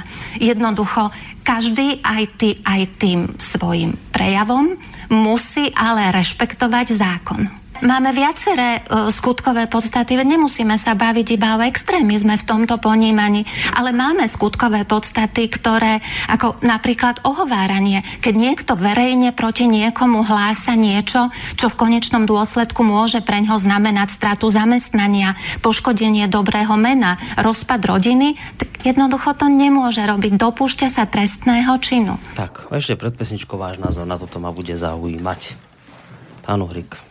Tak, pani... Sloboda slova je jedna vec, ale druhá vec je trestný zákon, ktorý definuje, čo ešte môžeme za slobodu slova považovať a čo už nie. Tak na Slovensku je sloboda slova aj predtým už bola veľmi obmedzená. Vieme dobre, že niektoré historické skutočnosti sú uh, definované zákonom, čo je z pohľadu nejakej objektivity úplne absurdné, lebo pravda nemôže byť definovaná zákonom, to je, to je nemysliteľné. Uh, čiže máme tu nejaký trestný, trestný poriadok, trestný zákon, ktorý považuje niektoré výroky za trestný čin. Myslím si, že pani, pani rektorka, pani Kurilovská sa týmito úvahami dostáva opäť na veľmi tenučký lat, lebo e, persekovať a prenasledovať a trestať nejaké, nejaké vyjadrenia, nejaké názory je, myslím si, že nie je celkom v súlade s demokraciou. Je to pr- doslova útok na samotné, samotný princíp parlamentnej demokracie a my s tým rozhodne nemôžeme súhlasiť viete, kto, je zase, kto bude zase ten sudca, ktorý bude definovať, že čo je už nejaký trestný prejav a čo nie. Kto sa do tej pozície podujme? Hm. Sloboda slova buď je, alebo nie je. Nič medzi tým neexistuje. Ja taktiež nemôžem súhlasiť s pani Kurilovskou v tom, že zákon by nejakým spôsobom presne hovoril o tom, e, čo je ešte dovolené povedať a čo nie. Práve e, v tomto spočíva nedokonalosť toho zákona, ale myslím si, že umyselná nedokonalosť toho zákona, že tie paragrafy sú mimoriadne vágne a dajú sa v podstate ušiť na kohokoľvek, koho potrebuje vláda moc momentálne zničiť. Uh, videli sme to v podstate aj na tých výrokoch našich poslancov, uh, kde uh, tú tisícerovú pokutu dostali za to, že že predseda Danko si myslel, že tie výroky, pokiaľ by teda nemali imunitu, by naplňali skutkovú podstatu nejakého trestného činu. Len pokiaľ by tu mali dneska odniesť tie výroky v tejto relácii a konfrontovali by sme ich s nejakými faktami, tak zistíme, že tie výroky boli v podstate len kritikou, dajme tomu nejakého štátu, to, kde existujú dokonca občania toho štátu, ktorí, ktorí si myslia to isté, ktorí to verejne hovoria, existujú no, nositeľe Nobelovej ceny zámier, ktorí hovoria to isté, ale keď to jednoducho povedia naši poslanci, tak už, uh, už sa to posudzuje ako niečo, čo má naplňať skutku podstatu nejakého trestného činu. Hm. No, ja si neodpustím také drobné konštatovanie pred pesničkou, že uh, ironicky to budem asi trošku mysleť, že uh, keď pani Žitňanská hovorí o tom, že veď my tu uh, pani Kurilovská hovorí že o tom, že veď my tu máme e, na jednej strane slobodu slova a na druhej strane e, trestný zákon, ktorý definuje to, že čo už za slobodu slova nemôžeme používať, e, považovať a že na druhej strane tu máme napríklad niečo ako ohováranie, čo už môžeme trestne stíhať. Tak ja na to už čakám 4 roky, že kedy už konečne niekto začne stíhať tých, ktorí hovoria napríklad o našom rádiu, že nás platia Rusy, že sme súčasťou ruskej propagandy. Keď pani Kurilovská hovorí o tom, že môžeme stíhať za predpokladu, že to poškodzuje vaše dobré meno, že to poškodzuje vašu rodinu, no už tak moje meno a moju rodinu ste za 4 roky poškodili značne. Tým, že ste rozprávali, že nás platia Rusy, že sme súčasťou ruskej propagandy, hoci ste nám to nikdy nedokázali, nikto z vás. A keď som sa pýtal právnikov, že čo sa dá s týmto stavom robiť, vravím, môžeme my s týmto niečo spraviť, keď tu počúvam klamstvá očividné 4 roky o tomto rádiu a o ľuďoch, ktorí v tomto rádiu pôsobia. Chcem sa voči tomu brániť. Chcem očistiť svoje meno, chcem očistiť meno ľudí, ktorí v tomto rádiu pracujú. Môžem sa voči týmto klamstvám brániť, ktoré mi nikto nikdy nedokázal, ktoré poškodzujú moje meno, rodinu, finančne mi škodia a tak ďalej. Môžem sa voči tomu brániť? Odpoveď bola, viete, aká od právnikov niekoľkých. Joj, viete, to je na dlhé lakte. A vlastne s neistým výsledkom. Kašlite na to. Ja tu teraz vlastne počúvam od pani Kurilovskej, že my to tu máme v zákone. Škoda, že som to nevedel skôr. 4 roky na to čakám, kedy sa už niekto chytí tohto. A zatiaľ čakám márne.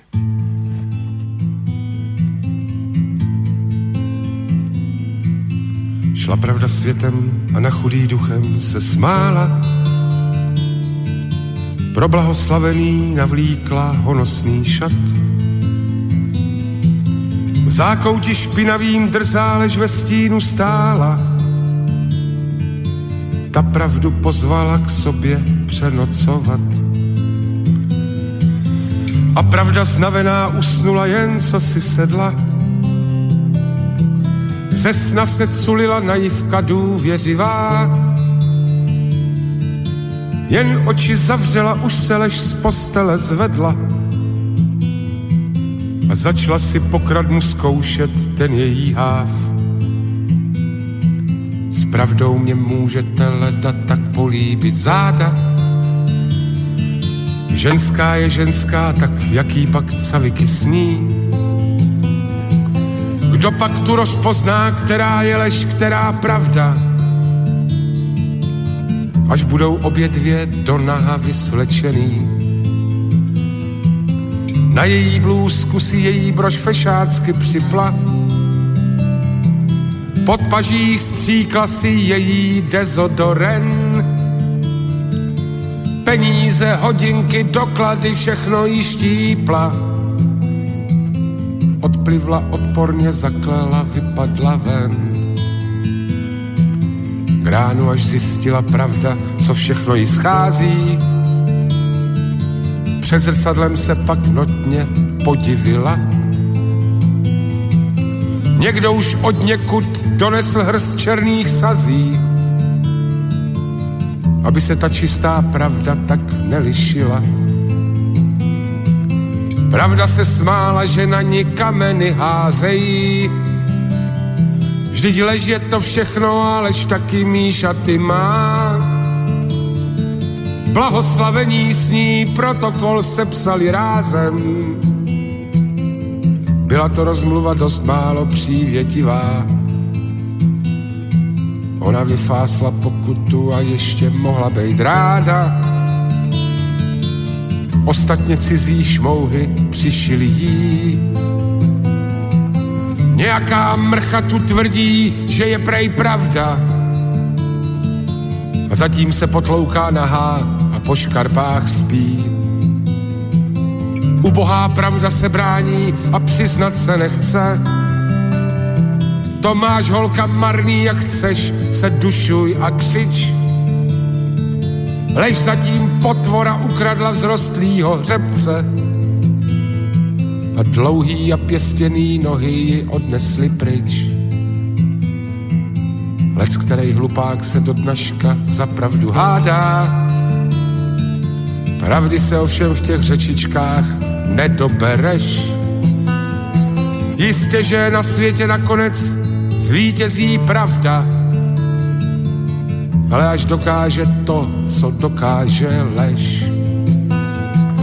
Často jak mání vodky jen půl litru na tři ani nevíš, s kým dneska přenocuješ. Někdo tě vyslíkne, řeknou ti, že ti to patří. A dřív než se naděješ, nosí tvé kalhoty lež. Dobrý večer, vážení poslucháči. Počúvate reláciu v prvej línii dnes s Milanom Muhríkom, podpredsedom ľudovej strany Naše Slovensko a Marekom Šlosárom, ktorý je tajomníkom e, tejto strany. Ja sa spolu s nimi bavím vlastne o tom, čo sa e, okolo tejto strany spustilo niekedy v polovici minulého týždňa, keď generálny prokurátor pán Čižnár dal návrh na zrušenie ľudovej naše, strany Naše Slovensko. Zaujíma ma ich názor na tieto udalosti. Samozrejme zaujíma náš, aj, nás aj váš názor, preto som hovoril, že po pesničke sa pozrieme. Dáme si také prvé kolo mailových otázok z vašej strany. Skúsme ešte s tým telefónom trošku počkať. Budem ich čítať tak tie maily, ako prišli. Teraz si môžete kľudne dať dole sluchadlá, ak vás nejak otravujú. Uh, budem ich čítať tak, ako prišli, takže ak máte pocit, že na niečo ste už odpovedali, tak ich preskočíme. No. Dobrý večer, pozdravujem vás e, v štúdiu Slobodného vysielača. Niektorí ľudia nemajú správny názor na dvojkríž v znaku ľudovej strany naše Slovensko. Ladislav Vrteľ v knižke na troch vrškoch Bielý kríž rozprávanie o našom znaku uvádza, že dvojitý kríž sa poprvýkrát objavil na prekrásnej zlatej minci posledného obrazoborca byzantského cisára Teofila Nechýbal ani na minciach jeho syna cisára Michala III. Teda nie kríž Hlinkovej gardy. Všetko dobré vám praje Mária. Neviem, či k tomuto chcete niečo Nie, dodať. Dobre, ideme ďalej. Uh, pýta sa poslucháč, že z Rabčíc, že kedy by mohli vás vidieť aj spolu s pánom Kotlebom na Orave? Plánujete? No, máme teraz trošku problém s tými stretnutiami s občanmi. To je jedna vec, ktorá nám nejakým spôsobom nevychádza, keďže, keďže aj na zasadnutí z MOSu, čiže Združenia miest a obci Slovenska, predstaviteľe vlády, tuším to bol priamo pán Fico, ale nie som si istý, nechcem krivdiť, ale tuším to bol on, vyzval, vyzval predstaviteľov starostov a primátorov, aby nedávali priestor extrémizmu. Tušíme, kam tým narážal, to znamená, aby nám asi neprenajemali priestory. A to sa aj deje. My kdekoľvek nahlásime nejaké stretnutie s občanmi, nejaký meeting, tak v momente je to zrušené, zakázané. Naposledy sa stalo, že príslušníci NAKY prehľadávali dokonca celý okres hľadali obce, v ktorých bola nahlásená akákoľvek kultúrna udalosť, len preto, že mali podozrenie, že to máme ako záložný nejaký objekt. Čiže no, nevieme slúbiť, keď budeme na Orave, mm. keď sa nám podarí nájsť nejaké riešenie tomu. Čiže takéto technické problémy to momentálne bránia. Máte môj obdiv, píše Libuša, za odvahu budem vás voliť, vďaka za reláciu. Vážený pán Uhrík, neuvažujete o vytvorení zákonov o voľbe o generálnom prokurátorovi, voľba cez plénum prokurátorov, hmotná zodpovednosť politikov, úradníkov, majetkové podania? Na, tým, na to voľbou generálneho prokurátora sa už dlhšie zamýšľame, pravdu povediac. Viete, je viacero názorov, ja sa s tomto stotožňujem s názorom pána doktora Harabína, alebo, alebo tak je to aj v Spojených štátoch respektíve, respektíve aj v iných krajinách, že generálny prokurátor by určite nemal byť volený, volený poslancami Národnej rady, pretože nech bude vláda akákoľvek, vždy si zvolí nejakého prokurátora, ktorý bude tej vláde sympatický. To je jednoducho prirodzená ľudská vlastnosť, každý, každý má nejakú takú potrebu. Čiže úplne najlepšie by bolo, keby si generálneho prokurátora volia samotní prokurátori, e, nie ľudia priamo, pretože to by naozaj viedlo potom k tomu, že ten, ten prokurátor by bol volený na základe nejakej marketingovej kampane, čo nie je zrovna najšťastnejšie riešenie. To by médiá zase rozhodovali o tom, kto sa stane prokurátorom. Mm. Pán Šlosár, ak máte chuť niečo doplniť, ja len tej hmotnej, ja len tej hmotnej zodpovednosti uh, si musíme uvedomiť, že tu problém nie je ani takto, či uh, nesú alebo nie sú hmotnú zodpovednosť, ale problém je v tom, že napríklad pri trestnom čine zneužitia právomoci verejného činiteľa kde ten uh, verejný činiteľ, ktorý je odsudený za tento trestný čin, tak samozrejme uh, nesie zodpovednosť aj po tej finančnej materiálnej stránke, ale problém je v tom, že veľmi mizivé percento verejných činiteľov je za tento trestný čin odsudených, pretože je problém preukázať uh, úmysel, že naozaj chcel poškodiť nie, niekoho alebo chcel seba obohatiť. A práve v tomto vidíme priestor upraviť legislatívu tak, aby aj konanie verejného činiteľa z nedbanlivosti mohlo byť posudzované ako trestný čin zneužitia právomoci verejného činiteľa a tým pádom aby mohol byť postihovaný aj e, čo sa týka náhrady škody tým, ktorým, e, ktorým nejakým spôsobom ubližujú. No, počkajte ešte chvíľu s tými telefonátmi. Vidím, že nám tu zvoní telefon. Ešte som rád, že začneme s mailovými otázkami. Nech nám trošku z toho ubudne. Miroslav sa pýta, dobrý deň, mám otázku na hostí. Plánujete ísť aj na Európsky súd pre ľudské práva, ak spravodlivosti nebude učinené zádosť na Najvyššom a ústavnom súde? To je prvá otázka. E, teda či na Európsky súd ste už zvažovali. Ako hodnotíte fakt, že sudcovia, ktorí môžu rozhodovať o vašej strane, vyjadrujú verejne svoje politické preferencie, či už na sociálnych sieťach, kde sú prepojení na politikov alebo tretí sektor, alebo svojimi aktivitami podpis politickej petície za zrušenie amnesty a podobne. Ďakujem za odpoveď Miroslavu tak s tým Európskym súdom je to trošku komplikovanejšie. A ako keď nebude iná možnosť, tak teraz neviem, či sa k tomu dostaneme alebo nie. Dúfam, že nie, že tak ďaleko to nezajde. Ale ako krajinu možnosť to nevylúčujem. Problém je, že Európsky, alebo teda odvolanie na Európsky súd nemá odkladný účinok. To znamená, že strana sa zruší a keď Európsky súd rozhodne, že to bolo nepravoplatné, tak sa obnoví a robte, čo chcete. Čo sa týka tých sudcov, tak e, nerobím si ilúzie o ich nejakej nezaujatosti. E, to, že sú to zase trošku tak politickí nominanti, dokazuje najlepšie samotné vymenovávanie sudcov, ako napríklad Andrej Kiska nechce vymenovať niektorých ústavných sudcov, takisto, takisto aj sudcov Najvyššieho súdu, čiže e, to prepojenie na tú vládnu moc je úplne zrejme. No táto otázka sa skôr mňa týka od Jozefa. Zdravím, dnes máme fašistickú agitku. Opäť budete z hostí v štúdiu robiť chudáčikov a budete im drukovať a podhadzovať otázky tak, aby im to vyhovovalo. Nezabudnite sa potom tváriť, že nechápete, ako vás môžu nálepkovať, že ste fašistické rádio. Mazurek vám na videu nestačí, to je podľa vás ľudomil. A to už nespomínam zvyšok tejto strany na čele ich s predsedom. E, to bolo podľa vás čo? Demokratický prejav názoru? A čo by museli fašisti urobiť, aby vám došlo, že o čo im ide? Alebo to bude tak, že to dobre viete a chcete to isté aj vy, pán redaktor? Ja vám na to poviem len jednu vec. Ja som v týždeň dozadu si čítal takýto mail, presne, zhruba rovnaký, len v jednej veci sa líšil, že mi redaktor vytýkal, že som e, dnes redaktorom Slnečkárskeho rádia, lebo som si dovolil tu mať asi 4 dní dozadu pána Martina Klusa, ktorý tu hovoril svoje názory a dosť kriticky aj na, teda na stranu ľudová strana naše Slovensko a jeden z poslucháčov, podobne ako vy, to nebol schopný zniesť tak sa ma pýtal, že čo toto malo znamenať, ako je možné, že tu takýto človek vystúpil a že či mu tu robím agitku. No, môžete si s ním ruky podať, pán poslucháč. Úplne si s ním môžete ruky podať. To je len z mojej strany, teda tak, tak narýchlo. A ja neviem, by, na toto by ste mohli zareagovať, to sa často spomína, Mazurek a Často sa to spomína, pozrite, podľa, podľa mňa úlohou médií my neočakávame od médií, alebo ani nepotrebujeme, nechceme od médií, aby nám nejakým spôsobom nadbiehali, alebo aby nás chválili. Jediné, čo si myslíme, že je oprávnená požiadavka a čo od nich žiadame, je, aby nám dali relevantný a primeraný priestor na svoju obhajobu. A to sa bohužiaľ dnes nedieje, pretože verejnoprávna televízia na čele s pánom Mikom nás absolútne ignoruje, pozve nás len raz za rok, aj to len za to, aby nás mohla nejaké presilovke zlinčovať. A Trošku dostávame sem tam pozvanie teraz od TA3, ale inak, čo sa týka napríklad tlačených printových médií, tak prakticky žiadny priestor na nejakú systematickú obhajobu. To, že niekde sem tam vytrhnú nejakú vetu, nejaké vyjadrenie, to, to nepovažujeme za relevantný priestor na obhajobu a prezentáciu našich názorov. Dobre, a v tejto súvislosti ešte jedna, jedna otázka, priama na vás. aby ste odpovedali jasne a priamo. Je vám blízka fašistická či nacistická ideológia? Chceli by ste zrušiť demokraciu? Fašistická alebo nacistická? Nie, jasné, že nie.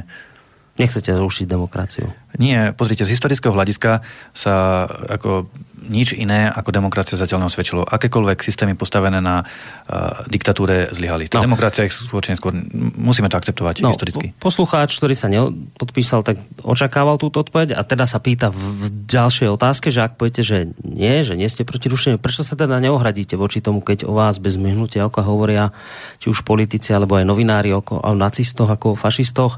Ak to nie je pravdivé tvrdenie, prečo sa voči nemu neohradíte? Ale my sa voči nemu ohradzujeme. Ako sa máme ohradiť? E, žaloba sa na to podať nedá, pretože ne, neexistuje definícia fašizmu, to znamená, že my sme to skúšali totižto, ani trestného znamenia, ani nejaká žaloba. Neexistuje definícia, právna definícia fašizmu, to znamená, že e, fašista, vy môžete nazvať fašistom hocikoho a ten človek, ten človek nemá právnu možnosť sa brániť. Čiže my nemáme možnosť brániť sa, máme to len možnosť dokazovať nejakými našimi činmi a myslím si, že týmto aj dokazujeme, že nie sme žiadni fašisti. Naša činnosť e, je, my práve sa snažíme o to, aby zákon platil pre každého rovnako. Dokonca sme to mali aj na, a to je paradox, mali sme na billboardoch, že chceme, aby platil napríklad rovnaký meter na bielých a na cigánov a boli sme označení, že sme rasisti za toto. Ale keď sa na tým zamyslíte, že rovnaký meter na bielých a na cigánov, tak to je práve antirasistické, však o to ide, aby to platilo pre všetkých rovnako. No neviem, niektorým ľuďom naozaj nie pomoci. Veď zase je to o tom, kto chce, tú chybu si nájde. Hm. Pán Šlosár sa nadýchuje na nejakú odpoveď. Vidím túto zďaleka. Takto.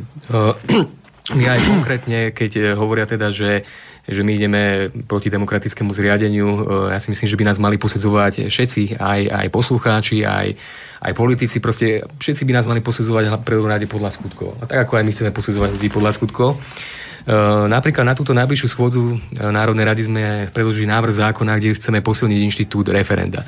Ako každý asi vie, referendum je, je v podstate inštitút priamej demokracie a asi neexistuje E, nič demokratickejšie ako to, keď nejakú otázku dáme posúdiť e, priamo občanom a teda nenechávame to na ich voľných zástupcov, ale necháme ich priamo o niečom rozhodovať. E, my teraz navrhujeme, aby sa znižil nielen počet, e, počet podpisov, ktoré sú potrebné na to, aby vôbec referendum bolo vypísané, ale navrhujeme aj to, aby sa e, znižila, znižilo to kvórum na to, aby mohlo byť referendum platné. Čiže snažíme sa aj týmto spôsobom robiť konkrétne kroky, ktoré práve naopak demokraciu posilňujú. Teda nie to, čo nám vytýkajú, že my nejakým spôsobom ju, ju ohrozujeme. Mm. No, dáme si ešte jeden mail a potom trošku ešte ja sa s vami chcem porozprávať o tiež dôležitých veciach, ktoré súvisia s rušením vašej strany alebo prípadným rušením. Pozdravujem pána Uhrika a pána Šlosára, som váš priaznivec a volič LSNS. Chcem sa opýtať, čo si myslíte o poslednom vyjadrení pána Magáta na adresu LSNS, kde spomína, že máte v strane problém s ľuďmi, ktorí neveria v Boha. Podľa môjho názoru treba ľudí spájať a nie ich zbytočne rozdeľovať, keď sme za to isté. Slavomír sa pýta. Viem, na čo naráža. Videl som to video lebo mi to bolo nejakým spôsobom dané do pozornosti, ale nevidím nejaký dôvod to komentovať. Tie argumenty, ktoré tam uvádza, neviem o tom, že by sme niekoho vyhodili na základe nejakého vierovýznania, to naozaj o tom neviem, že by sa takéto niečo dialo. A čo sa týka osoby pána Magáta, to ja, ja to nebudem komentovať. Je to jeho názor, nech si hovorí, čo chce. No, to, čo som chcel ešte v tejto relácii, ja som mal toho na vás viac, ale vidím, že už ten čas, tak keď aj pozerám na tie maily, aj telefonáty, ktoré sme ešte nebrali, tak e, toho už ja veľa nestihnem, ale aspoň ešte jednu dôležitú vec.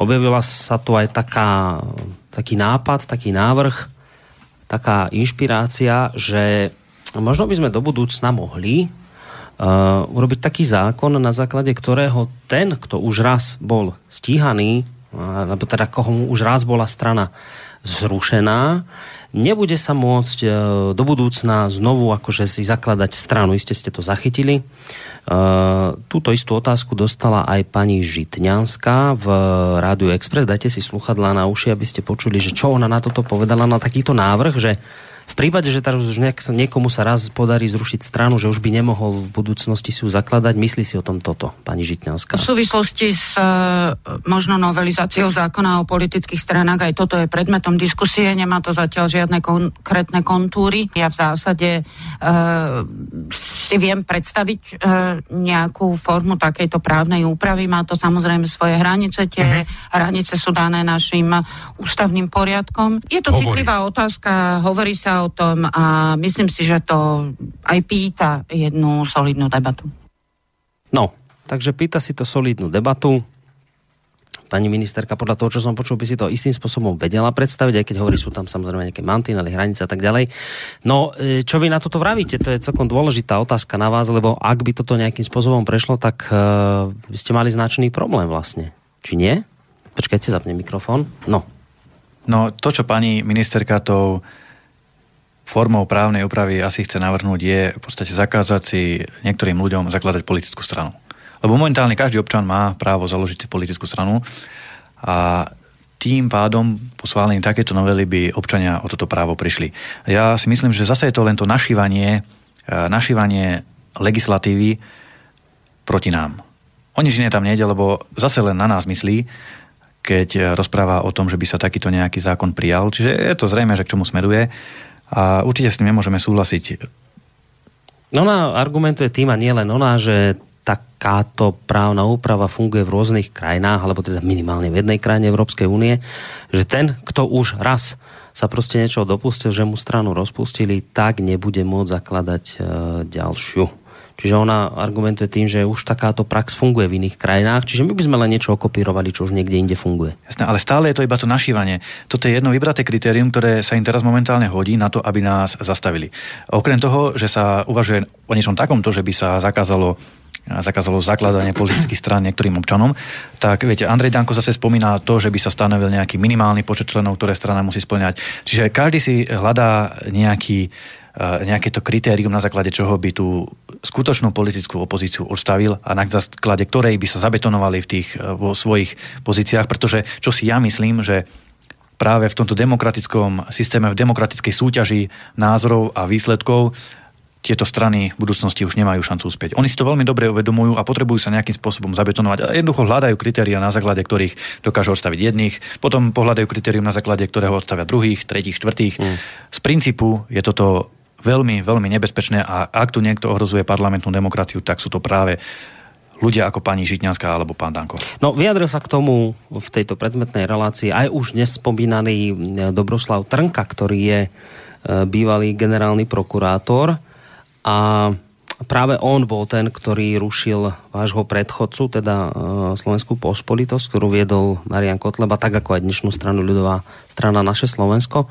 A teda ani on sám nejak týmto návrhom prípadným nie je veľmi nadšený, tak poďme si vypočuť jeho názor, že čo on hovorí na to, že či je v poriadku, ak by takýto zákon do budúcna prešiel, že by bolo vlastne možné zakázať niekomu e, založiť stranu, komu už bola v minulosti strana rozpustená. Naše ponímanie, že ak budeme chcieť niečo takto riešiť, tak vymyslíme nový paragraf v trestnom zákone, je podľa môjho názoru nezmysel.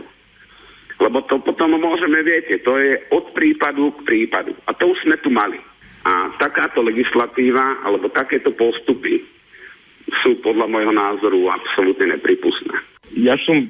Tak, čiže absolútne nepripustné. Ešte si nechajte tie sluchadlá, lebo ja vám chcem ešte pustiť e, názor jedného pána a potom už naozaj to asi doklepneme poslucháčskými otázkami ktoré sa iste budú týkať aj tejto veci. Eh, ešte tu nezazrel, nezaznel názor jedného pána, ktorý tiež vystupoval v televízii TA3 a síce politologa Jana Beránka, ktorý teda netajil nejaké akože sklamanie alebo takú nie veľkú radosť nad, nie len nad tým, že sa tu špekuluje nad uh, povedzme presadením zákona, na základe ktorého sa zabráni niekomu zakladať v budúcnosti strany, ale Nejak sa mu nepozdával ani ten návrh na rušenie ľudovej strany naše Slovensko, tak poďme si mm, tento jeho názor vypočuť a potom ma bude zaujímať aj názor mojich dvoch hostí na to, čo bolo povedané. Ja som vypliešťal oči, keď som pozeral, nebudem menovať mojich niektorých predrecníkov.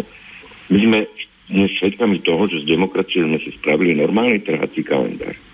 Normálny trhací kalendár. Opakujem, ja v živote nebudem obhajovať Kotlebové niektoré myšlienky. Ja som bol ako naozaj jeden z prvých, ktorý tu povedal, že používa alfanumerickú neonacistickú symboliku. Ale na druhej strane to neznamená, že si z tej demokracie teraz urobíme trhací kalendár. Ja som strašne zvedavý, ja som ešte nečítal, strašne sa zvedavý na zdôvodnenia generálneho prokurátora. My nemôžeme tu ho- tvoriť zákony ad hoc podľa jednej politickej strany. Však to sa nám všetko strašne vráti, strašným spôsobom sa to vráti. Ja som si dosť s úžasom čítal reakcie na návrh na zrušenie tejto strany a bol som naozaj zhrozený tým, že vlastne oni všetci sa tešia. Že tu, ale čomu sa tešia? Ja nerozumiem, čomu sa tešia. Ja vám poviem, prečo tomu nerozumiem. My sa tiežme vtedy, keď Kotlebovi niekto prebere agendu. Keď mu prebere agendu Rómov, ako hovoril môj predrečník napríklad, vtedy sa začneme tešiť. Keď mu prebere agendu korupcie, keď mu prebere agendu bezpečnosti, vtedy sa začneme tešiť.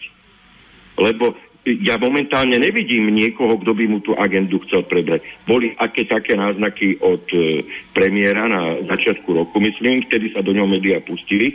No zaiste, pokiaľ budeme neustále riešiť problematiku Rómov z Bratislavy a, a tretí sektor, no tak sa nikam nedostaneme. Predsa to musí riešiť štát. Sú veci, ktoré musí jednoznačne riešiť štát. A ďalšia vec, viete, ja som si čítal to, čo, som, to, čo sa dalo Uh, som si prečítal, že prečo oni toho Kotlebu idú, uh, prosím vás, uh, pekne riešiť. Ale to, že Peter Krupa ide so zbraňou do parlamentu napríklad, výroky Krupu na sociálnej sieti, to, že Mazurek s Mizikom sa vy nejakým spôsobom nenávisne vyjadroval voči islamu. E, toto ešte všetko ale podľa mňa nenaplňa, e, nenaplňa, nenaplňa obsah toho, že tá strana je fašistická to naplňa akurát tak obsah, keď by som zapovedal toho, že za tie výroky treba stíhať konkrétne osoby. Len my musíme veľmi explicitne a jasne stanoviť hranice medzi osobami a politikmi a medzi politickou stranou. No lebo toto je naozaj cesta do pekla, ja neviem, či si to neuvedomuje aj generálny prokurátor, lebo poďme sa teraz rýpať v iných stranách, kto čo povedal napríklad. Poďme od podlahy. My tu máme komunistickú stranu. A kde je, čo robí generálny prokurátor? Ako Hitler mal na svedomí viac životov ako Stalin alebo Mao Tse-tung? No ja vám to poviem, Mao Tse-tung 90 miliónov, e, Stalin okolo 30 miliónov. No si zoberte hladomor Ukrajina, 30. roky. 10 miliónov Ukrajincov. Poďme sa v tom rýpať. No a ja vám tu nájdem ďalšie možno dve, tri fašistické strany týmto mechanizmom. A stane sa to, že Kotlebu zakážu spraviť si novú stranu a ja vám garantujem, že tá nová strana, jej prvé preferencie budú vyššie ako posledné preferencie Kotlebu s touto starou stranou. No, toľko názor pána Beránka, ktorý teda netají sa tým, že nie je ani len náhodou, ani daj Bože váš volič, ani sympatizant, ani nič, ale s takou celkom triezvou hlavou to zhodnotil a jednak ma toto bude zaujímať váš názor na to vyslovené, ale zároveň aj potom tam v závere odznelo presne takéto niečo, čo si mnohí ľudia dnes myslia, že že vlastne veď vám toto neuveriteľne pomáha v konečnom dôsledku, že sa dostávate do polohy nejakých martírov a že vám to vlastne v konečnom dôsledku zvýši preferencie neuveriteľným spôsobom. Tak toto ma zaujíma dve také otázky na vás. Jednak ten názor pána Beranka a potom aj ten záver, kde vyslovil, že vlastne vám to zvýši preferencie. Ako ja by som nadviazal možno na to, čo povedal pán Baránek. E, ja si myslím, že všetky tieto kroky a aj teda to, že sa potom e, ako nejaký možno ďalší krok po tom, čo Eh, by nám rozpustili stranu, chystá nejaká, nejaká zmena legislatívy. Toto všetko si musíme vedomiť smeruje len k jednej jedinej veci. K tomu, aby existovala v podstate na Slovensku len jedna strana, jeden, jeden dovolený názor. Prípadne tá jedna strana ako keby bola rozpustená v nejakých viacerých, aby sme tu mali ako, na, ako demokraciu a pluralitu. A v podstate všetky ostatné strany, všetky ostatné názory e, budú označené za extrémistické a nebudú môcť v žiadnom prípade existovať, nebudú môcť e, ani, ani po rozpustení e, fungovať zase, dajme tomu, nejakej inej strane a podobne.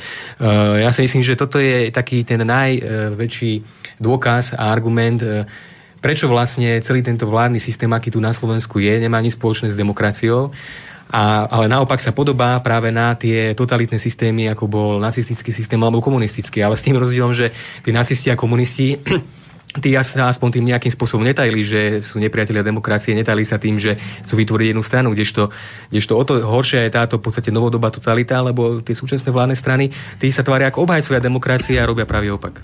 Hm. Pán Baránek to veľmi dobre povedal, čo sa týka toho, že skutočne tu teraz prichádza k posudzovaniu ad hoc, to znamená prípad od prípadu a otázka kto bude ďalší. Budú to komunisti, budú to nejaké kresťanské strany, lebo podľa, podľa tej vágnej definície hoci kto môže byť dnes označený za extrémistu alebo za fašistu.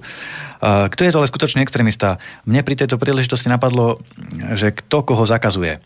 Viete, my sme mali mať nejaké podujatia vo viacerých mestách, všetky nám zakázali v Rimavskej sobote. Dokonca tam, tam sme ani len uvažovali, že niečo bude a v momente začal proti nám mediálny lynč, zrušili, zakázali všetko a namiesto toho spravili protiextremistickú nejakú seansu, kde sa predstaviteľa mimovládnych organizácií navzájom masírovali.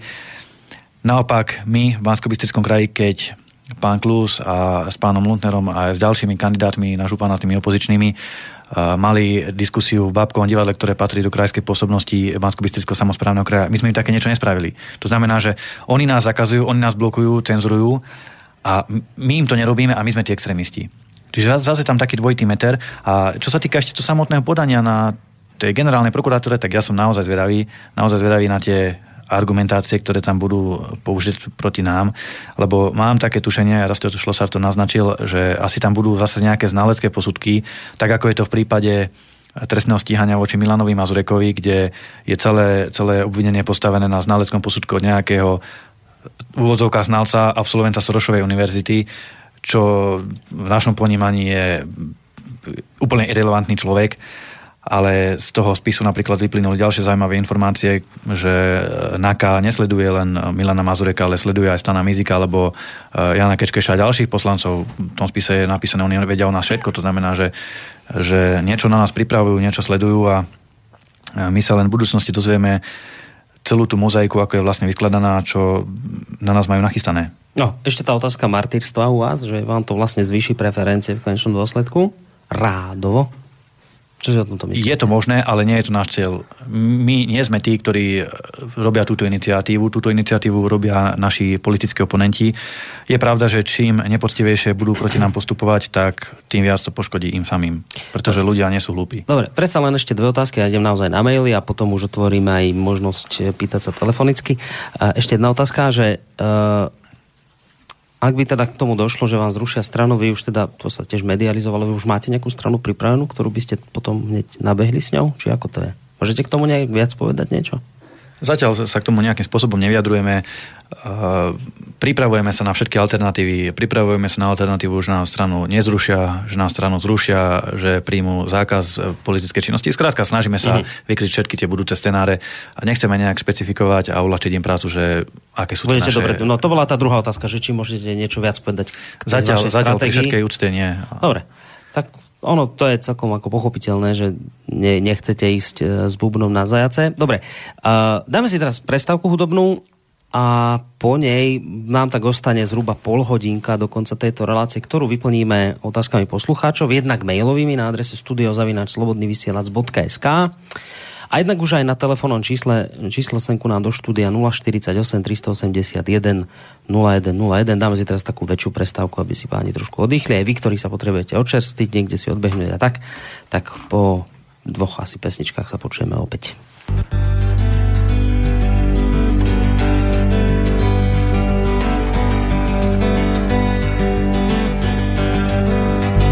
Někdo v balíku jinej bez peněz. Párek v rohlíku je tvůj věrnej pes. Děti boháčů v bídu nevěří, prej se služí žebrat u dveří stejnej zvon. Zvoní k stinám i k válce, načty hádky o morálce. Všem nám bude znít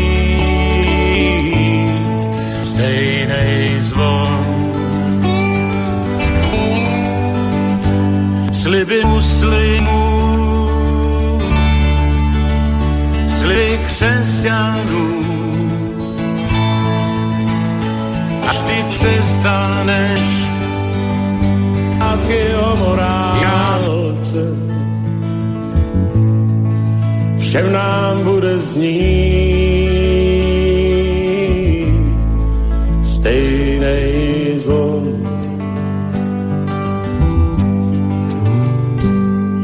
sliby muslimů, sliby křesťanů. Až ty přestaneš, i já přestanu. Stovky výstřelů kvůli předsudku muži pobytí. Ženy ve smutku stejnej zlom zvoní ke křtinám i k válce. Načty hádky o morálce. Všem nám bude znít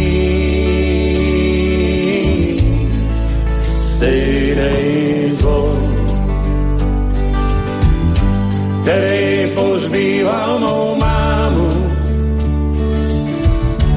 Vysí v kapli a v chrámu. Stejnej zvon. Starý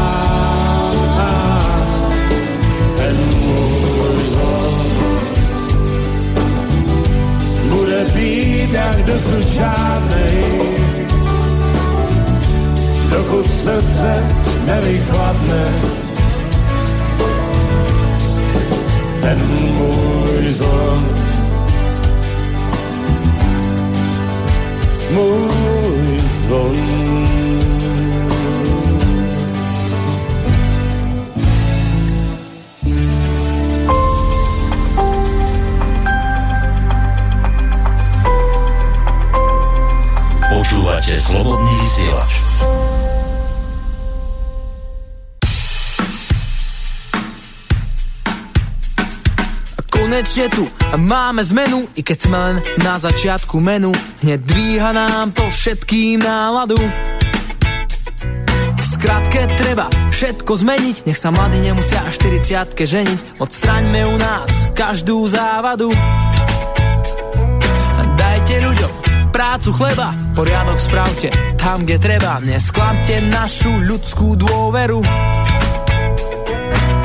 Lepšie časy teraz náš svet víta, kričí ľud, štúra, ľudovíta. Premente neschopnosť na poveru. A týmto to nekončí, poďme ďalej vpred. Posuňme sa vyššie, nevie o nás celý svet. Že niekde v strede EU teraz hrdý národ povstal. Starý systém v Prahe zájde moc, nový človek dostal. Ťahajte s nami za jedno lano. Sa Slováč budí spokojná každé ráno.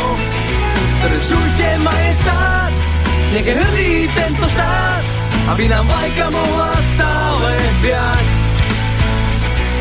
Vrátime späť našich ľudí, mnoho z nich dnes v zahraničí blúdi. Je tu chvíľa, aby ste na nich zvolali. Máme svetlo, novú éru, správme spolu do sveta dieru. Chceme, aby ste nám práva hájili. A Teraz máte silu, nesklamte náš národ prostý. Keď budete za nami, pokora sa moci zhostí. A vyženieme chuligánov, zlodejí na nech pestrá Toto je len úvod zmeny, toto je len prvá vzpruha ťahajte s nami za jedno lano sa Slováč budí spokojná každé ráno Držujte majestát, nech je hrdý tento štát Aby nám vlajka mohla stále viať nech spokojní sú starí, mladí, iba dokonca členovia vlády, ale tak, aby bol všade poriadok. Držať krok a nemať slovo, to nechceme, to už tu bolo. Musíte mať občianský úsudok. Ukážte sa teraz, je tu váša slávy, chcú to vidieť všetci, ženy, muži, davy.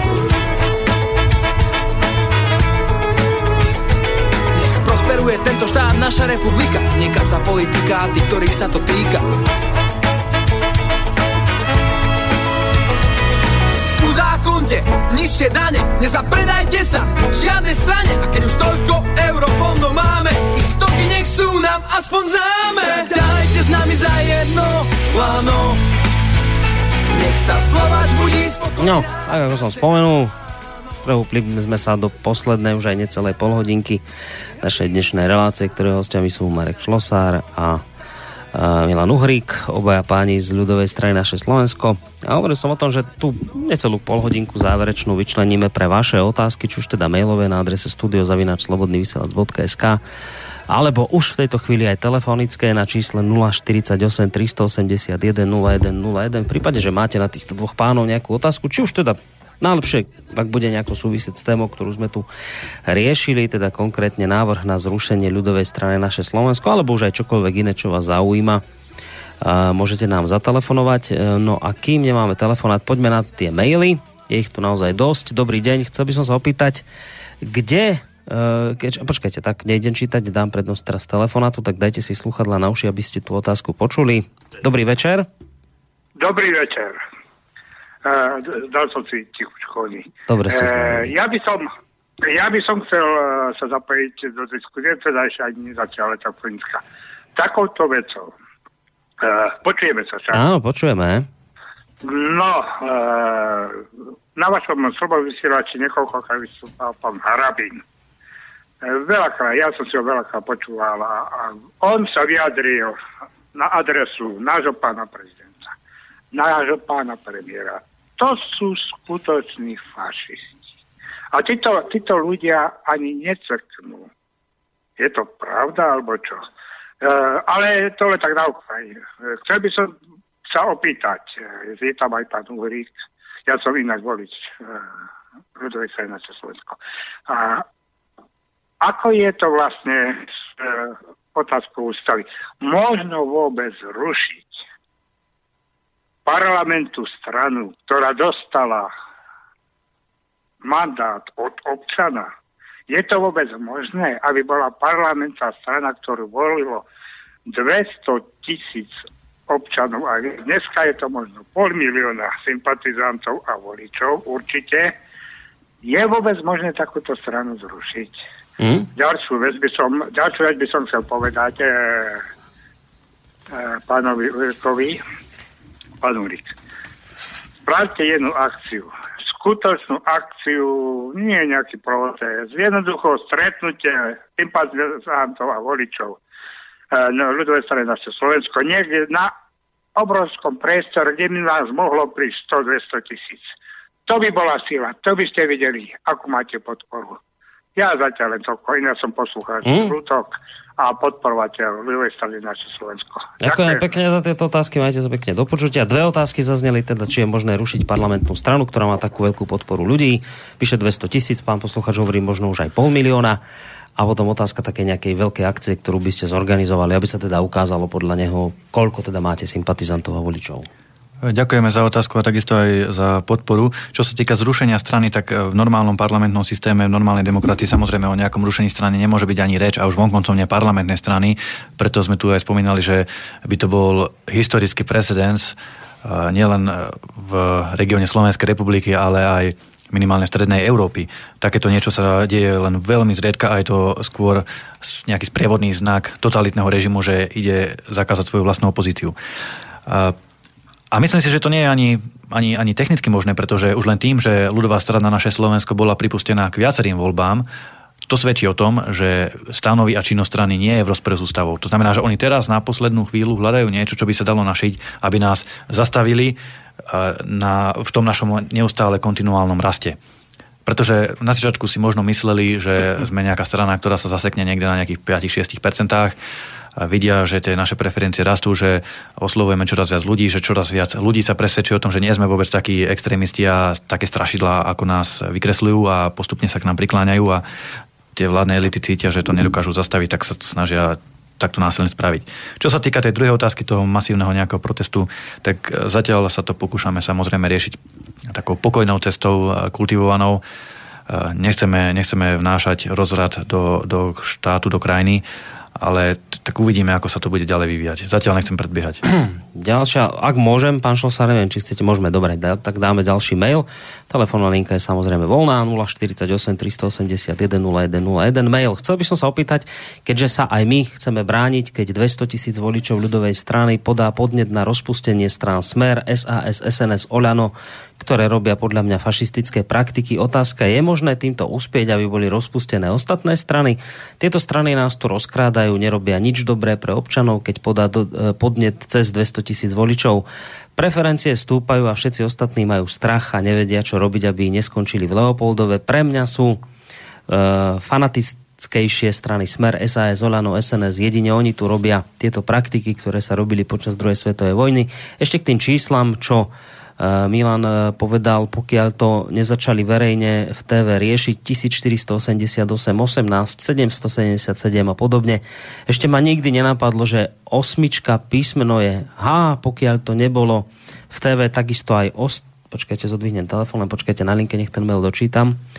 Uh, takisto aj ostatné propagujúce strany sú všetky ostatné, na, nakoľko oni začali zobrazovať verejne v TV tieto symboly napísal Jozef, no a hneď doplníme aj nejakou tou telefonickou otázkou, ktorá verím, že zaznie. Dobrý večer. Halo, počujeme sa? Dobrý večer, áno, počujeme. No nech sa páči. Ja som sa chcel spýtať. E, rôzni politici, politické scény, boli podporiť uh, Majdan na Ukrajine. No a ako história ukázala, tak prispel uh, k výraznému postaveniu No, nejaká vás veľmi zle počujeme. Počujete, skúsme to spraviť takto. Pán poslúchač, zavolajte nám ešte raz, lebo nejaký je ten signál zlý, počujeme len každé tretie slovo, tak aby sme vás rozumeli. Skúste ešte raz nám zatelefonovať. Neviem, chcete k tomu mailu niečo? Že, že teda naznačoval poslucháč, že Uh, čakajte, no teraz. Poslucháč sa pýtal, či je možné rozpustiť aj e, tieto strany ako Smer a podobne. No ak by sme použili ich meter, ak by sme vychádzali z legislatívy, ktorú vytvorili, e, že strana, ktorá ohrozuje demokratické zriadenie, má byť rozpustená, tak v tom prípade by e, je možné tieto strany rozpustiť a aj by mali byť rozpustené. Ale v tom prípade e, by samozrejme generálna prokuratúra musela byť nezávislý orgán, naozaj nezávislý orgán, nemohol by tam byť nominant Smeru a takisto aj súdnictvo by muselo fungovať e, úplne na iných e, princípoch, respektíve museli by tam sedieť ľudia, ktorí pozerajú naozaj na to, čo je ústavné a zákonné a nie na to, aká je politická objednávka. Skúsime teraz poslucháča. Dobrý večer. No, počujeme sa. No, teraz je to myslím lepšie. Nech sa páči. No, viete čo, tak e, ešte raz by som sa chcel spýtať, že uh, mnohí politici zo slovenskej politickej strany boli verejne, podpor, boli verejne podporiť Majdan na Ukrajine. No a história ukázala, že uh, teda tento Majdan prispel výrazne k posilneniu reálne fašistických uh, síl na Ukrajine. Mala, by si teraz podľa mňa tá politická scéna na Slovensku zahľade do vlastných radov, že kto tam čo bol podporiť a kto je teda aký fašista. A potom sú aj iné príklady. Napríklad v Estonsku, Lotyšsku sa e, konajú pochody nejakých tých fašistických veteránov a to celá Európska únia nevidí. Je to normálne? Hmm. Ideme odpovedať. A ešte naviac, no. a ešte naviac v, Esto, e, v Lotyšsku existuje niečo také ako postavenie neobčana. Tam e, ruská menšina, sa tam aj narodila, uh, má pas neobčana, na základe ktorého napríklad nemôže ísť ani voliť a iné obmedzenie. Je to normálne? Prečo toto uh, nevidí nikto na Slovensku a v celej únii? Mm. Ideme zistiť, akú odpoveď na to majú dvaja páni, ktorí tu sedia spolu so mnou v štúdiu. Ďakujeme za otázku, majte sa pekne do počutia. Ak dianie na Ukrajine by poslucháč žiadal nejak komentovať, vôbec Dianie na Ukrajine, tam typickým, typickým takým podporovateľom toho ukrajinského režimu je pán prezident, formálny prezident teda, eh, Kiska, ktorý si podával ruky s kadekým. A takisto viem, že nejakí politici zo strany Sloboda a Solidarita tam boli na Majdane podporovať, podporovať ten prevrat, ktorý sa nakoniec ukázal byť ako fašistický a viedol k prevzatiu moci ešte horšou elitou, ako, ako bolo predtým. A či, či to je ale teda, či títo ľudia, ktorí sa bratričkujú s týmito ukrajinskými fašistami, sú fašisti alebo nie sú fašisti, viete, to je tá tzv. selektívna demokracia. Že oni, keď sa bratričkujú s fašistami, pre nich je to v poriadku, my, hoci sa k fašizmu nehlásime, my sa nehlásime k fašizmu, nikdy sme to nespravili, to oni nás stále tak označujú, my sme tí zlí. Tomu sa vraví presne selektívna demokracia. Napriek tomu ja nepovažujem za správne bojovať proti ním ich vlastnými zbraniami, to znamená teraz sa snažiť nejako zakázať alebo rozpustiť opozičné politické strany alebo našich politických oponentov. Myslím si, že vždy je lepšie poraziť politických oponentov ideologickej úrovni, ako sklzať do nejakých osobných do nejakých osobných útokov alebo úrovní. Mm. Otázka od Mareka. E, dnes hovoríte, že e, nie ste fašisti, že nič tohto vám nie je blízke. Čo hovoríte na minulosť vášho predsedu, ktorý sa prechádzal v nacistických uniformách, respektíve uniformách e, slovenského štátu? To vám nevadí? K tomuto by som sa vyjadril ja, nakoľko poznám túto problematiku. Tieto tzv. nacistické uniformy zrejme poslucháč má na mysli to, že predseda Marian Kotleba bol vodcom občianského združenia Slovenská pospolitosť, ktoré používalo tieto tzv. nacistické uniformy. V skutočnosti nešlo ani o uniformy nejakej linkovej gardy, ani uniformy žiadnej nejakej historickej organizácie išlo úplne, dá sa povedať, taký originálny strih a keby sme si dneska postavili vedľa seba nejakú, nejakého vojaka alebo nejakého nacistu v nejakej nacistickej uniforme a vtedajšieho človeka uh, z občianského združenia Slovenská pospolitosť, uh, tak zistíme, že tých rozdielov je tam jednoducho toľko, že spájať tieto veci dohromady je proste čisté nálepkovanie a ten človek sa absolútne nevyzná do tej problematiky. No, ako, dobre, ale však ten strih je iný, toto je všetko iné, jasné, však na tom sa dá postaviť tá obhajoba, že tam je iná trošku farba, oteniny, ale tam sa skôr posluchač pýtal, viete, na takú tú vec, na, na tú podstatu toho, že kedy si proste takto chodil po vonku teraz a, a teraz hovorí, že už sa akoby k tej minulosti nejak nepriznáva, že či toto vám skôr nevadí. Som to tak pochopil, tú jeho otázku. Teraz nejde o to, že sa odvoláme na to, že uniforma, keby sme ho detálne skúsali, skúmali, tak bude iná. Jasné, že to ako neprejde niekde na súde, ale viete, takú tú mentálnu podstatu toho celého, že kedy si to takto vnímal a poslucháč sa pýta, že či vám to nevadí, či možno poviete, že si prišiel nejakým vývojom, niečo podobné. Že no presne to chcem povedať, že pozrite, každý človek prechádza aj s tým politickým uh, vývojom, uh, jeho názory sa menia, zrejú. Ja sa nemôžem ani nechcem vyjadrovať za Mariana Kotlebu, to prináleží jemu a hlavne jemu je adresovaná táto otázka, ale jednoznačne si myslím, že aj z vystupovania a zo správania sa e, súčasného Mariana Kotlebu o nejakom fašistovi nemôže byť ani reči. Konec koncov môžem nadviazať na tú otázku, ktorá bola aj predtým o tej Ukrajine, veď to bol práve Marian Kotleba, ktorý písal e, prezidentovi Janukovičovi list, aby nevystupoval e, fašistom na tom Majdane. Čiže Myslím si, že treba posudzovať ľudí podľa ich súčasných činov a nie podľa toho, čo boli v mladosti, či boli nejakí hybisáci alebo pankeri alebo podobné veci. To, mm. Viete, na každého by sa dalo takéto niečo nájsť, nejaké hriechy, čiže toto myslím si, že takto sa to robiť nemá. Mm-hmm. Opäť poslucháč na telefónnej linke, dobrý večer. E, dobrý večer, zdravím e, hosti, ahoj Boris Marian pri telefóne. Ďakujem pekne. E, Boris, ja sa musím priznať, ja vás počúvam v aute, vypadávalo mi to, ale chcel som podať jeden svoj názor na zrušenie teda na snahy o zrušenie ľudovej strany naše Slovensko. A mňa napadla jedna taká alternatíva, či to nemôže byť Vabank, teda hra o všetko zo strany Smeru, kedy si jednoducho povedali, že zrušíme ich, narastú preferencie, e, ešte, ešte viac narastú preferencie a po voľbách budeme vládnuť s nimi naďalej. Uh-huh. No, je to také, také možno také šachistické, hej, akože predu, ale podľa mňa by to možno, že malo celkom hlavu a petu, keď si to tak... No ideme zistiť, Bez čo. Na, či o tom oni vedia, alebo nevedia, hej, No, ale jednoducho, no, malo by to celkom logiku, si poviem, lebo má spočítané relatívne, ostatné strany sa vyjadrili, že z SNS nechcú ísť do vlády a jednoducho, keď si to takto spočítaš na papieri, dáš si 2 a 2 dokopy, Mhm. to celkom sa. No dobre. Taký trošku, samozrejme, že z, zo súdka takých tých skôr šialenejších scenárov, ale kto ho vie. Poslucháč vyslovil myšlienku, že toto je hra smeru, ako sa s vami dostať v budúcnosti do vlády. Poslucháč má jednu pravdu v tom, že politika trošku pripomína šach a v šachu sa tiež e, ťahy najprv robia a až potom sa o nich hovorí, nejaký rozumný šachista nepovie dopredu, aký ťah ide spraviť, lebo potom by samozrejme e, tú šachovú partiu prehral. Čiže pravda je taká, že my nevieme, e, čo má smer za ľubom a čo tým smeruje, čo tým sleduje. Je možné, že je, majú aj takúto nejakú konšpiráciu, takúto nejakú úvahu. Ťažko sa k tomu vyjadriť. My sa vieme vyjadriť len k situácii, v ktorej sme pánmi my. To znamená k k nejakým udalostiam a nejakým krokom, činom, ktoré chceme robiť my. Čo chce robiť smer, čo tým sleduje, čo robí, to, to neviem. To, to je otázka skôr na nich.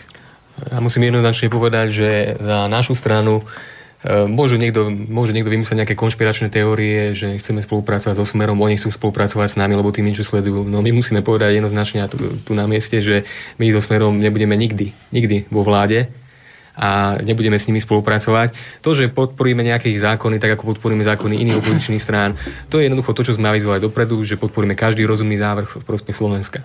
Ale to, aby sme my niekedy išli s nimi do vlády, to absolútne neexistuje. My sami máme s nimi veľmi zlé skúsenosti.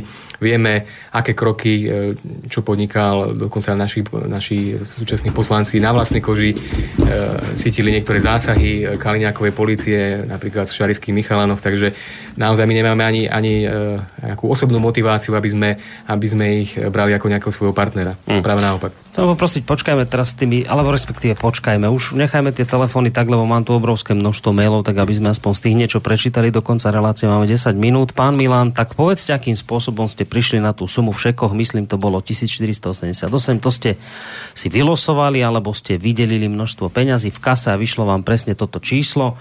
Pre normálnych ľudí to nebola náhoda. Ja si myslím, že riešením by bolo, keby v Slovenskej národnej rade postavili oltár holokaustu, už dávno tam patrí a určite by sa väčšina poslancov pobila, aby mohli byť kňazmi, ktorí by boli oprávnení slúžiť omše holokaustu, nemuseli by to robiť potajme, Kiska by bol vhodným ministrantom.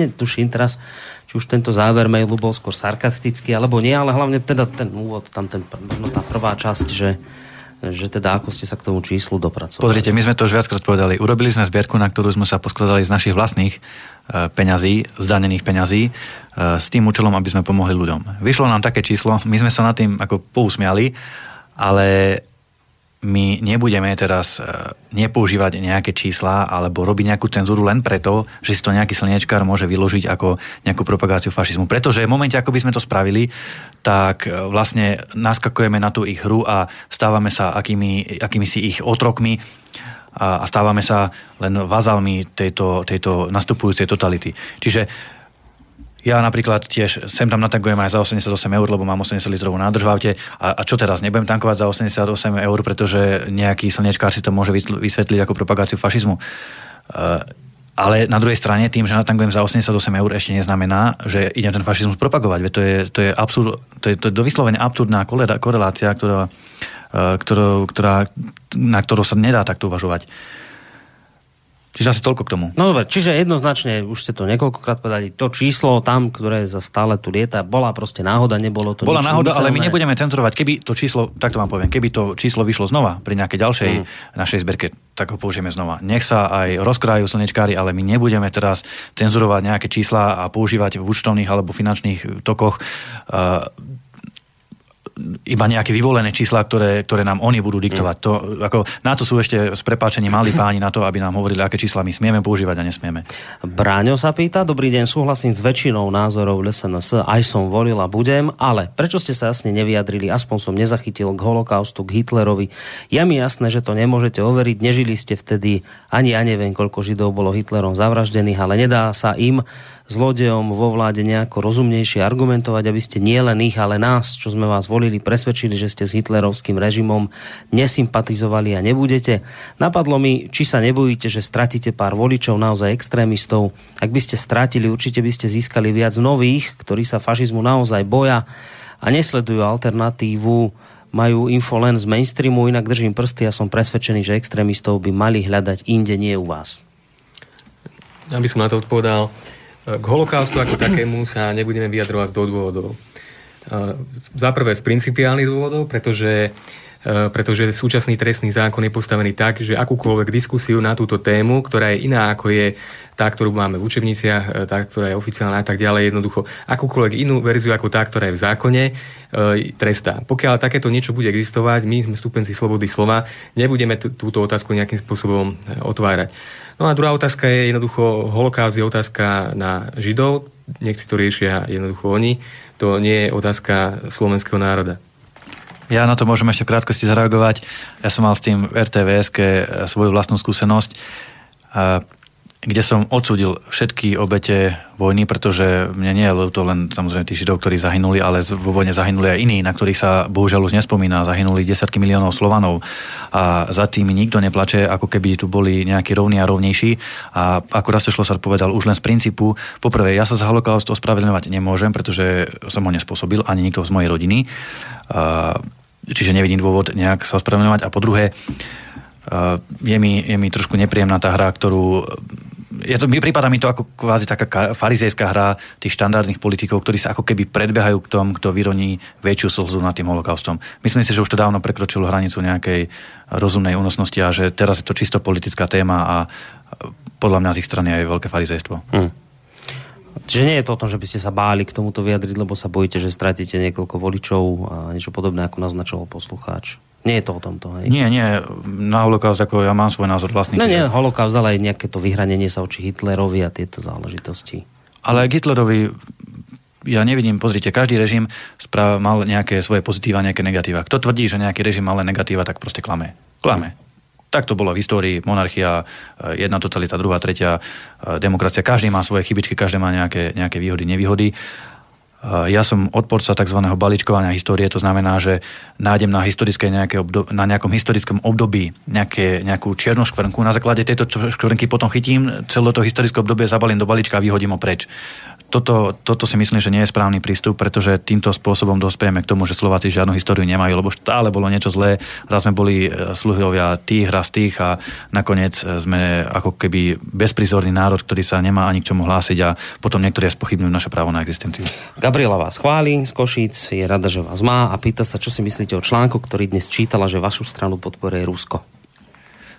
K tomu sa môžem vyjadriť, lebo som na to už aj odpovedal nejakým novinárom.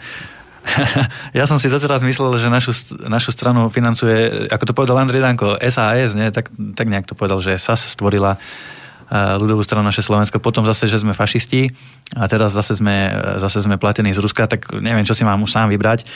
Samozrejme je to číry nezmysel. Je to číry nezmysel, ten článok poprvé sa odvoláva na nejaké tisícké mailov, ktoré ale nie sú nikde zverejnené, čiže neviem kto kde čo. Po druhé to, že si niekto o nás, nejaký Rusi s nejakými Nemcami, možno si aj písali o nás maily, ja neviem ale to neznamená, že my s nimi spolupracujeme a po tretie v tom článku je, ten článok je napísaný veľmi šibalský, takým hnusne bulvárnym spôsobom, aby nám oblížil. Je tam napísané, že ľudovú stranu naše Slovensko nejakí Rusi podporujú. A čo znamená slovo podporujú? Že, že nás niekde pochválil, alebo že sme mu sympatickí, alebo čo, čo to znamená slovo podporovať? Keby tam bolo, že financujú, tak je to jasné. Môžeme mm. sa právne brániť, že áno, fakt je taký, na náš účet nikdy neprišli žiadne peniaze od Rusov. Ale keď je tam napísané také alibistické slovo, že podporujú, no tak to je, to je vyslovene útok pod pás. My sme si týmto vývojom tiež prešli, nás najskôr Rusi financovali a potom, keď sa to nejak nedarilo dokázať, tak sme sa stali už potom ponovom len súčasťou ruskej propagandy. To už také je také, že ťažšie to tam niekde ako napasujete, už to vlastne ani neplatia, ale vlastne aj platia, lebo to je to už je celé len súčasť ruskej propagandy. Jedna z posledných otázok, keď vás osočujú a nazývajú fašistami, prečo nepodáte žaloby s finančným odškodnením?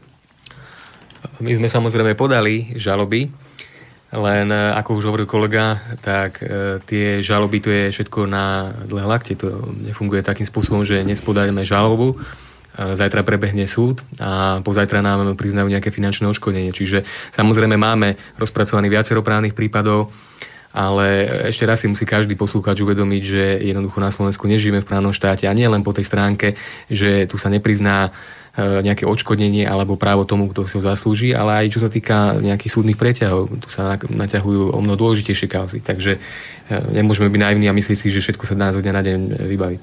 No, uh, posledný mail, hoci teda veľa ostalo neprečítaných, ja sa vám ospravedlňujem za to, ale čas je v tomto smere neúprostný. Posledný mail, či sa nebojíte, že Mariana Kotlebu niekto odstráni.